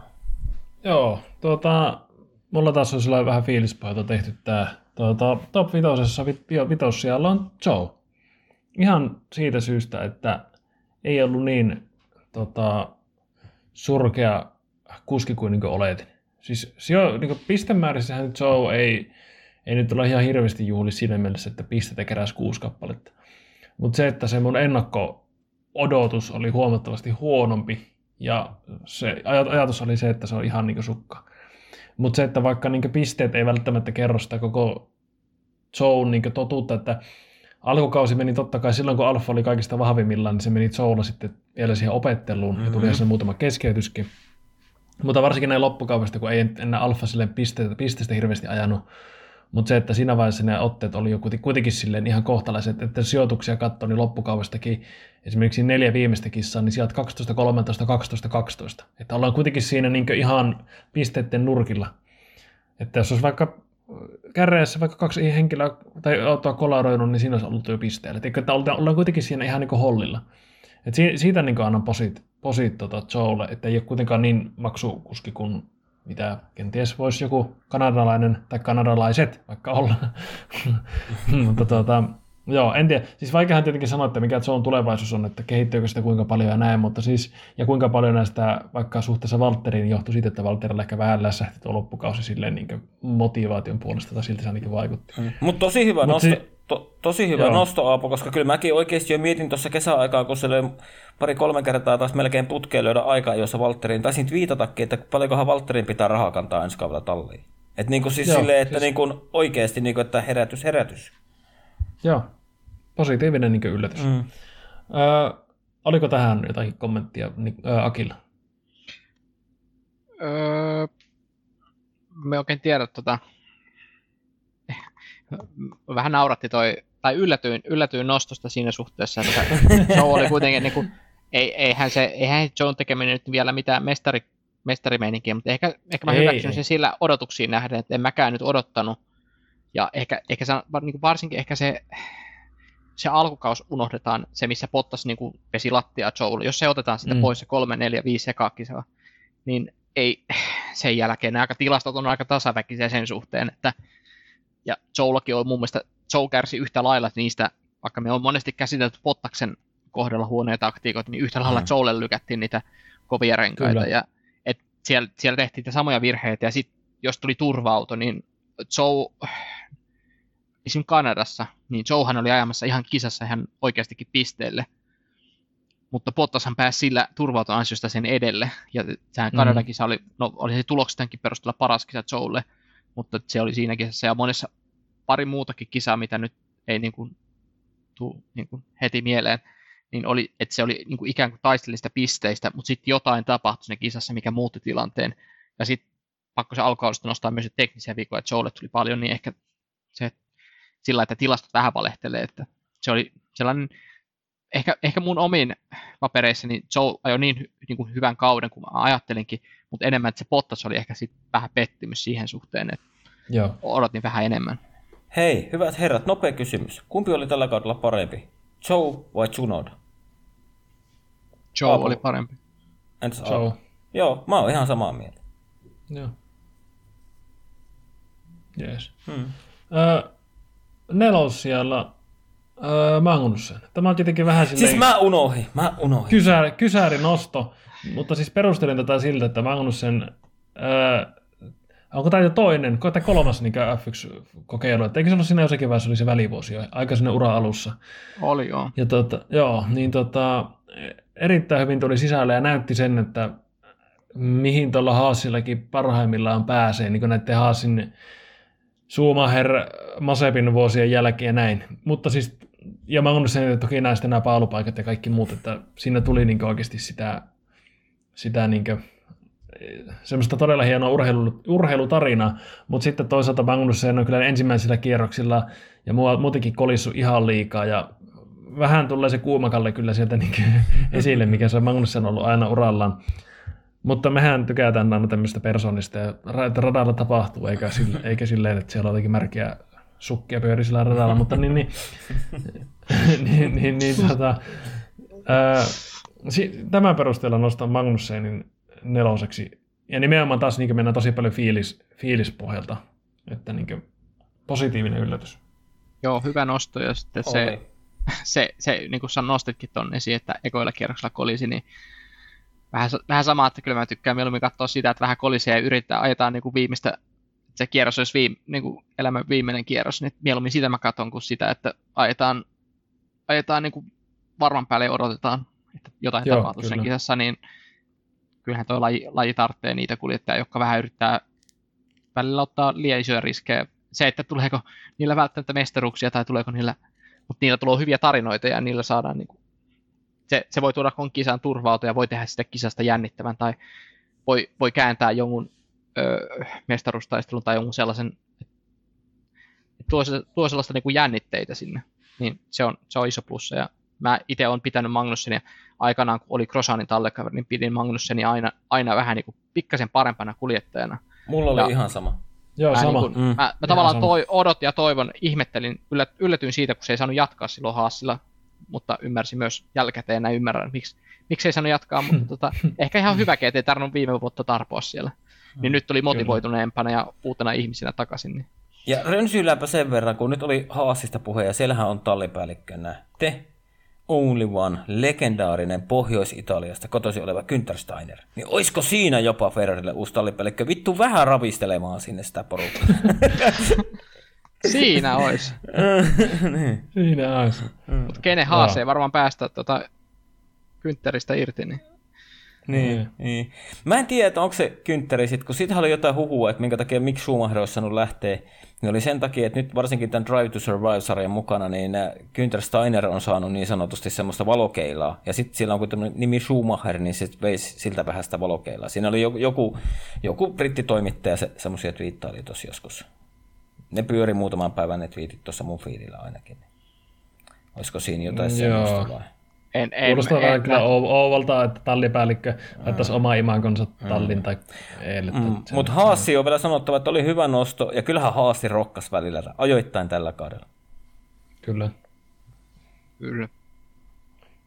Magnussenista mutta se, että saa ensi kaudella vanha tota, vihapari väliä, Magnussen ja Hylkenberg taas Siis mä en Kiinni, ymmärrä, minkä takia se Hulkenberg pitää ei, tuoda tähän sarjaan. Se, se, se tulee jatkaa sitä sen, sen ennätystä, että kukka ei tule varmasti rikkomaan sitä niin, podiumin niin. tuota, putkiennätystä, niin mm. annetaan se sille. Mm. Mutta sillä, Verstappenkia, sillä Verstappenkia ei vielä Abu Dhabissa varmuuden vuoksi voittoa, että ei nyt heti ensi kaudella joku rikko sitä ennätystä, voittoennätystä. Mm. niin. Mutta mut silleen, mut silleen, mut silleen niin kun mietitään jenkkitallia, niin eikö jenkkitalli niin nimenomaan kannattaisi etsiä sieltä joku jenkkikuski? Kannattaisi, mutta tässä ehkä tullaan Ajo, taas siihen, ajohan, että... niillä, ajohan niillä venäläinen just tuossa vuosi sitten. Niin, ja kyllä niin se Alexander Rossi käynyt silloin vähän aikaa ajamassa silloin joskus muutama vuosi sitten. Oli, oli. Eikö, eikö se jo Manorilla silloin? Ihan selvikin. niin oli. Hmm. Tai se ajaa viisi kisaa silloin. Hmm. 15 vuonna. Kyllä, Joo. kyllä. Joo, Aapo, me eteenpäin.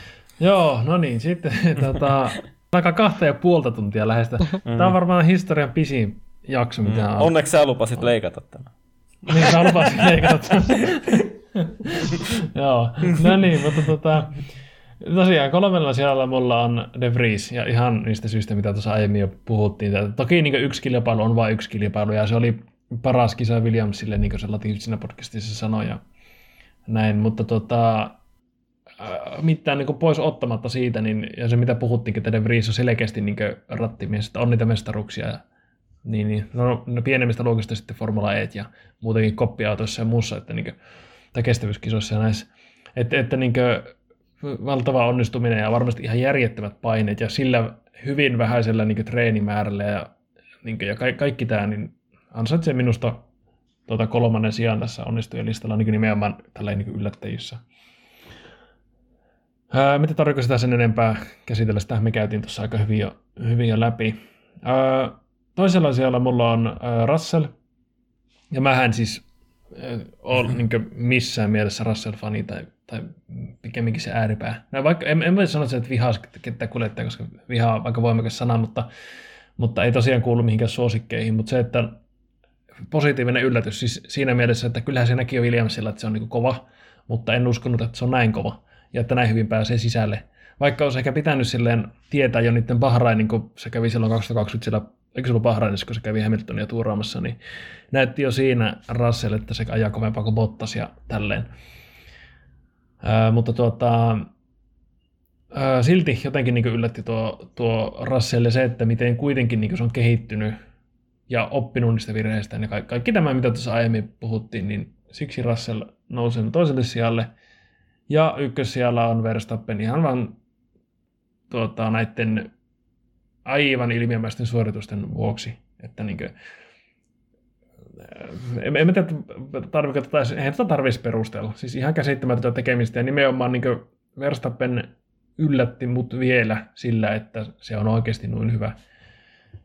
Mä vaikka, ei, vaikka ei tarvinnut, eikä ollut mitään syytä epäillä sitä, etteikö se olisi mm. hyvä, mutta kuitenkin niin kuin, niin. erittäin niin kuin, Siis ihan, ihan, ihan sanoin kuvaamattoman hyvää tekemistä. Niin, ja jotenkin Joo. vielä tällä toisella mestaruuskaudella niin oli entistäkin kypsempi. Niin kuin se kokonaissuoritus Joo. ja se, että niin kuin, osasi olla, tiedätkö, vähän just semmoinen, niin kuin, semmoinen löytyi se tavallaan se semmoinen kilpailuvaisto sieltä, että niin kuin ties vähän niissä kisoissa että missä kohdassa, vähän niin kuin mikä Hamiltonin kohdalla on puhuttu, että niin kuin se tava, tavallaan niin kuin tietää, missä kohdin otetaan irti autosta ja renkaista. Ja...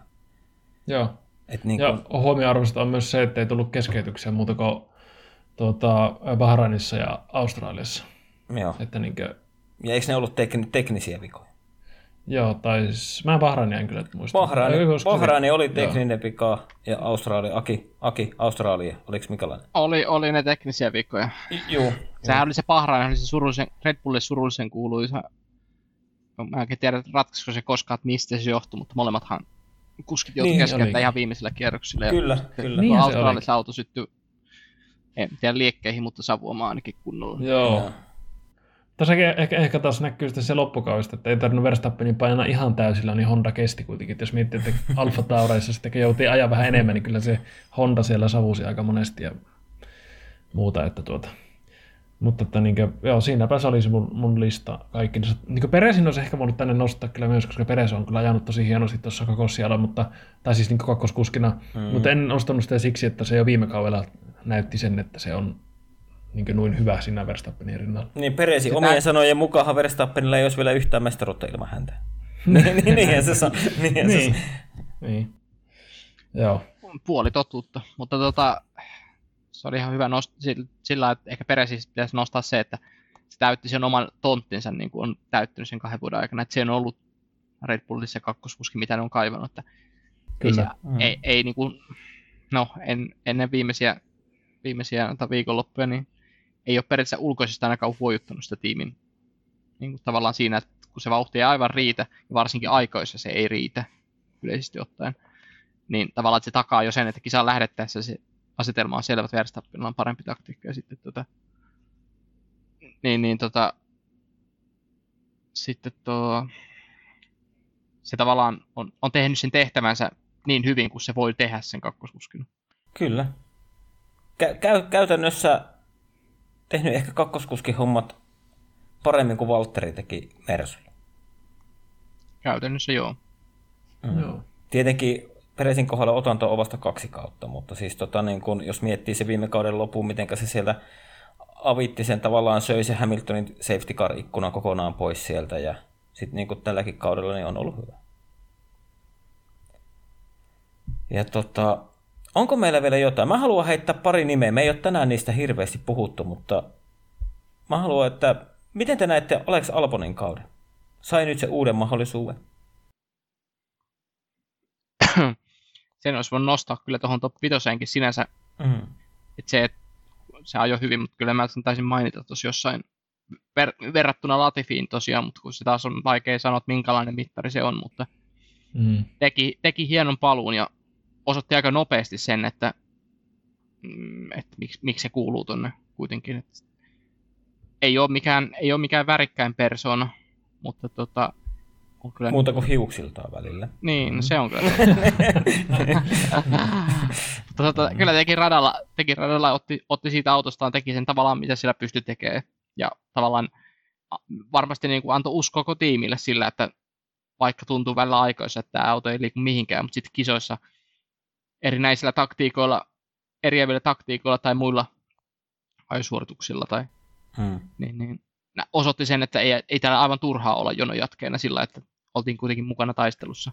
Mm. Niin se on, on tärkeää myös huonommin talle, että, että tulee niitä kisoja, missä niin kuin otetaan niitä pisteitä, mutta myös se, että edes taistellaan niistä, vaikka ei niitä tuloksia lopulta tuu, kun se aina riippuu tuommoisellakin tallilla siitä, että kuinka paljon edestä tippuu autoja, että voi tulla vaikka kasisia voi tulla, mutta se voi olla, että se on ollut loppujen lopuksi paljon huonompi kuin moni muu kisa. Niin kyllä, mutta, mutta ei, se, ei se mikään seuraava rasselikaan kyllä ole. Että niin ei, kuin, ei, ei, ei, tosiaan, ei, ei tosiaan. Mutta se, ja... että siitä on varmasti niin kuin keskikastin tiimeissä niin varmasti hyväksi mittariksi, jos jotain lahjakkuuksia tulee, niin hyvä mittari siihen, tietää kuitenkin koko kauden mittaankin, että ei siellä niin semmoisia ohiviikonloppuja tuu sillä, että yhtäkkiä suoritustaso romahtaisi. Että se on sitä tasaisen varmaa työtä. Hmm. Kyllä, mä oon ihan samaa mieltä. Pitäisikö, pitäisikö, pitäisikö tähän jaksoon nostaa nyt Kimi Räikkönen kuitenkin niin omana, omana Ei, aiheena, mulla, kun se on mulla, totuttu hei, nostaa aina. Ennen kuin haluat nostaa Kimiin, niin mulla on vielä yksi nimi. Tänään, tänään puhuttiin vähän Sebastian Vettelistä. Nelinkertainen mestari lopetti uransa tähän kauteen ja Akin kanssa me sitä käytiinkin läpi, mutta Aapo, mitä miettii sulle niin kuin ylipäätään tuo Vetteli ura ja tämä viimeinen kausi? Jos mä sanon sen verran, niin mun mielestä Vetteli oli aika kovassa syöksyssä tuossa. Aston Martinillakaan ei viime kausi ollut helppo, mutta kyllä niin kuin mun mielestä tällä kaudella niin, niin ajoi sillä tavalla, että niin kuin ihan kunniakasta on kyllä lähteä tuommoisen uran jälkeen eläkkeelle. Että ei ollut, Joo, semmoista, mä... ei ollut semmoista Ricardo-efektiä niin sanotusti. No ei, ei tota, mä säälin itseäni näin podcastin nyt leikkaajana tässä jaksossa ja pian kommentit lyhyenä. niin, niin, tuota, nyt on vasta lämmitelty. Tota, nyt, nimenomaan.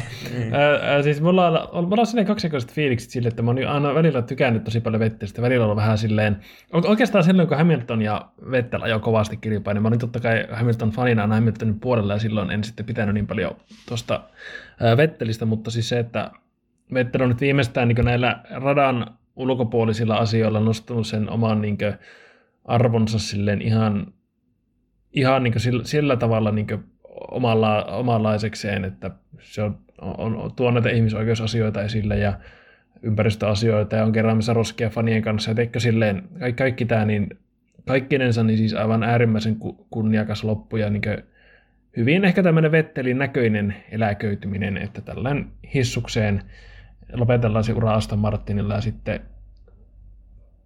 jää eläkkeelle. En, en siis, joo, todella hieno ura ja, ja niin kuin hieno urheilija.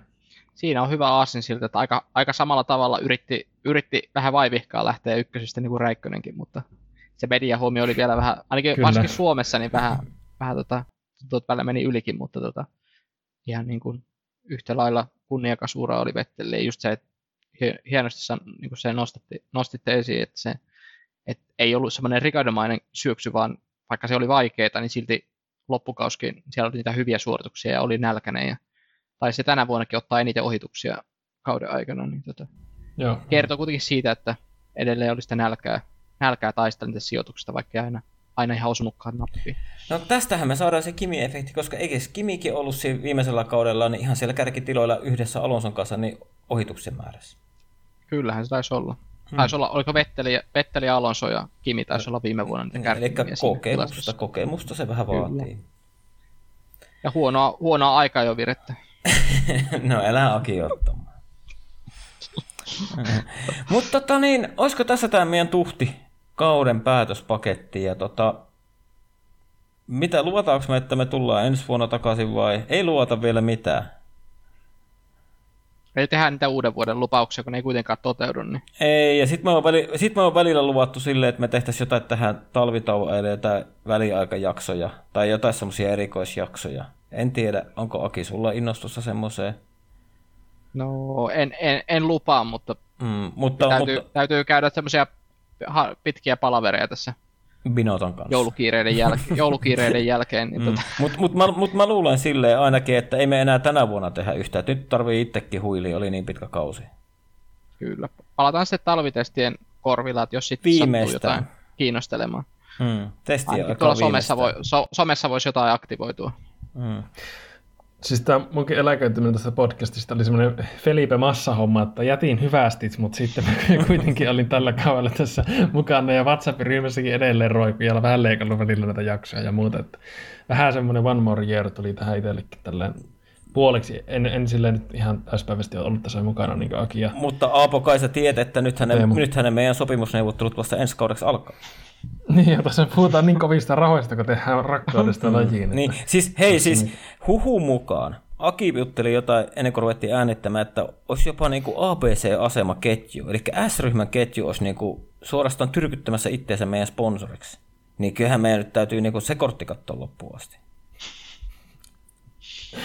Kyllä mä sanon, että se on aika, aika pitkässä kuusessa, että Arina lähtisi tämmöistä. Mm. Mutta, mutta älkää sitten sponsoria. kuulijat ensi kaudella, jos me palaamme, niin älkää ihmetelkö, jos siellä on joka kisan jälkeen, joka kisan yhteydessä semmoinen ABC-osio.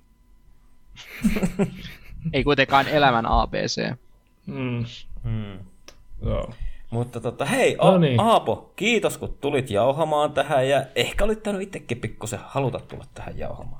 Silleen rivien, No joo, rivien välistä lueskelin, kun Aapo on tässä laittanut Abu Dhabin kisasta lähtien, että joko tänään tehdään, joko tänään tehdään, milloin tehdään. Tämmöisiä viestejä WhatsApp-ryhmään, niin tota, ehkä siellä vähän semmoista poltetta vielä on. Ja kyllähän sun Aapo, sun kanssa on aina kiva jutella formuloista. Kyllä, kyllä te, tuntuu, että Teemu tänään kyllä syöttää pajunköyttä aika kovasti Hei. näistä yhteistöistä ja sitten tästä mun innokkuudesta. mutta- Mä hei, hei, eihän, kukaanhan ei meitä enää kuuntele tässä vaiheessa. Niin mä, voin, mä voin paljastaa, että mä olen savolainen niin kotoisin. Niin sittenhän Mm. mm. kaikki vastuu jää aina kuuntelijoille. niin, niin kyllä, joo. Tämä on mielenkiintoista kaivaa tätä dataa tästä jaksosta, että kuinka moni jaksaa kuunnella loppuun asti, koska yleisesti ottaen, en ole tällä kaudella näitä datoja, datoja seurannut, mutta ainakin edelliskausilla se oli aika hyvin pysyy porukka niin ihan loppuun asti. Niin voi olla, että nyt on niin porukka urvahtanut siinä tunti 20, mikä on se vakiomitta. Niin mm. Tämä on niin tupla, tämä on kaksi tuntia 40, tämä on niin mm. kaksi jaksoa. Hei, mutta, mutta jos, jos luottokuuntelija Eeva esimerkiksi kuuntelee, joka aina puhuu sen tunti 20 puolesta, niin hei Eeva, sait joululahjaksi käytännössä ylimääräisen jakson tässä. Tähän voisi jakaa ka- ka- kahteen osaan tämän jakson, niin saataisiin mm. Saatais tota vielä senkin puolesta lisää materiaalia. Mm. Ja, ja sitten on pakko laittaa terveys vielä Salosen Rikulle. Riku Salonen, Joo. joka reilu vuosi sitten niin piti Cristiano Ronaldoa niin tota, kaiken vapahtajana. Ja nyt se vihaa sitä. Rikussakin on pikkuhiljaa tullut oikein mies. Hei, ei, ei, ei mennä tohon. Ei kun Riku, Riku on huipputyyppi. Kannattaa ottaa somessa seurantaa, koska sun ei tarvii, kun otat Twitterissä Rikun seurantaa, niin tiedät tasan tarkkaan, mitä urheillaan, missä urheillaan ja ketkä urheilee. Ja Niin, ja miten suomalaiset pärjää. Kyllä, siis aivan loistava. Siis yksi, varmaan mun yksi semmoinen, yksi niin kuin parhaita seurattavia. Joo, eikä tuu politiikkaa. Ei tuo. Tähän loppuun, kun kehuja jaellaan, niin on kehuttava Akia, niin kuin mä aikaisemmassakin jaksossa on kehunut, niin Aki on kyllä tullut hyvin sisällä. Ja mitä on kuunnellut kyllä kaikki nämä jaksot, mitä, mitä tekin olette tehnyt, niin, niin erittäin hyvä juttua. Ja tämmöistä Os- Ossi Oikarinen maista insinööritekstiä ja tietopankki on ääriä myöten täynnä ja muuta, niin erittäin miellyttävä kuunnella. Ja käsittämätön Nöyrä muistamaan kiitos. asioita. Aki muistaa ihan Kyllä, ihmeellisiä asioita. Joo. Mm. Se on Joo. hyvä, että jo, jo, joku, pää, joku paikka edes pelaa päässä. Niin. Ja, ja jos joku, joku ihmettelee, että missä Juuso on, niin tämä kausi osoittaa, että Juusolla on aika hirvittävästi kiireitä, niin Ju, Ju- Juuso on hengessä mukana, vaikka se ei jaksossa hirveästi, hirveästi tuota pyörinytkään, mutta katsotaan, että jos tämä ensi vuonna tämä podcasti pyörii, niin että onko, onko Juuso muu. Niin, täytyy, äänessä. täytyy kuuntelijoille paljastaa sen verran, että Juuso on ollut meidän WhatsApp-ryhmässäkin aika hiljainen. Mutta jumalauta tänään, kun Pinotto sai potkut, niin sieltä se taisi Ferrari sydän taas löytyä. Kyllä se sydän, eh- ehkä tässä on, ehkä tässä on se, että ehkä Ju, Juusokin vaan oirehtii tätä Pinottoa, että ehkä se sieltä, kun Pinotto lähtee pois, niin Juusokin herää sieltä. Joo, ja Joo. pakko, pakko, pakko nostaa tässä kohtaa. Mä kuuntelin tuossa aamupäivällä vähän tota ennakkojaksoa. En kerännyt kuuntelemaan, kun pu- alkoi puoli tuntia, mutta siinä aloituksessa heti, niin ky- kyllä on niinku kääntynyt tämä kelkka siinä suhteessa, että mitä on niinku tota, alkukaudesta Juuso odotti innolla kautta ja Teemu oli maansa myyneenä melkein. Mm. Sä olet varmaan vieläkin katkera viime kauden päätöksestä, niin tota, on niinku kääntynyt tämä kelkka. Se kääntyi siinä aika lailla alkukaudesta, kääntyi toisinpäin. Toki myös henkilökohtaisten elämäntapahtumien myötä, mutta sillä, että näin se maailma muuttuu että välillä se. Että se on hyvä, kun lähtee vähän ilman odotuksia kauteen, niin sit ei ainakaan pety hirveästi.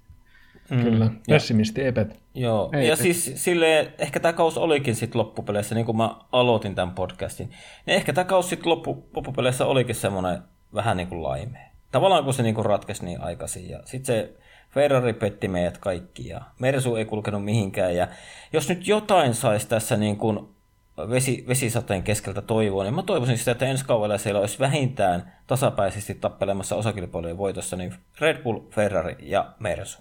Niin oishan se jotain Kyllä. semmoista, mikä taas voisi niin kuin tämmöisen en mä sano välikauden, mutta ehkä tämmöisen hieman laajemman kauden jälkeen, niin sehän olisi sitä jotain, mitä ei ole nähty vuosikausia F1-sarjassa. Kyllä. Mm. Mutta... Tuota, lyhyen pakettiin, mä en oikeasti jaksa tätä leikata ennen kuin vartiin päästä kolme tuntia. Joo, mutta Aapo mä sanoin, että ei ole mikään kiire. Joo, ei, tää tulee ensi vuoden puolella ulos. Mm. Mutta hei, kiitos Aki tästä sun ensimmäisestä vuodesta. Oli tosi hyvä tehdä äijän kanssa ja edelleenkin me ihmettelee, että niinku, onko sulla joku Google, mikä laulaa koko ajan siellä, kun sä tarkastelet asioita, tai sit sä vaan muistat, todennäköisesti muistat. Ja tota, kiitos Juusolle. Juuso oli alkukaudesta mukana ja Aapo on kyllä paikannut, vähintäänkö sanotaanko, niin kuin, että silppuri veroisesti Juusoa tässä kauden mittaan. Ja sitten koko Juholle myös terveisiä. Oli kiva Juhonkin kanssa Joo, jutella. Terveisiä. Ja kaikille kuuntelijoille mun puolesta hyvää joulua, formuloiden väliaikaa ja uutena vuotena sitten varovasti näiden rakettien kanssa. Minun puolesta kiitos. Kiitos. Mäkin voi vielä, mäkin voi vielä tähän antaa viimeiset kommentit ja kiitoksia mahdollisuudesta tässä podcastissa ja toivottavasti tulee jatkoa, että nämä on ihan hauskoja tuokioita ja toivottavasti myös kuuntelijat on viihtynyt ainakin näiden osan jakso, jaksojen kimpussa ja tosiaan kiitos Teemulle, että tota, olet jaksanut näitä kahdestaan jauhaa näistä jaksoista ja Juusolle terveisiä, että sua todella kovasti kaivataan näihin kolmanneksi, tai sitten Aapo voi sitten hyvänä paikkaajana siinä ensi vuonnakin jatkaa ja kiitoksia kehuista, että tota, nöyrää, jatketaan nöyrää työtä ja koitetaan mennä eteenpäin. Ja näinhän me teemme. Kiitos kuulemiin.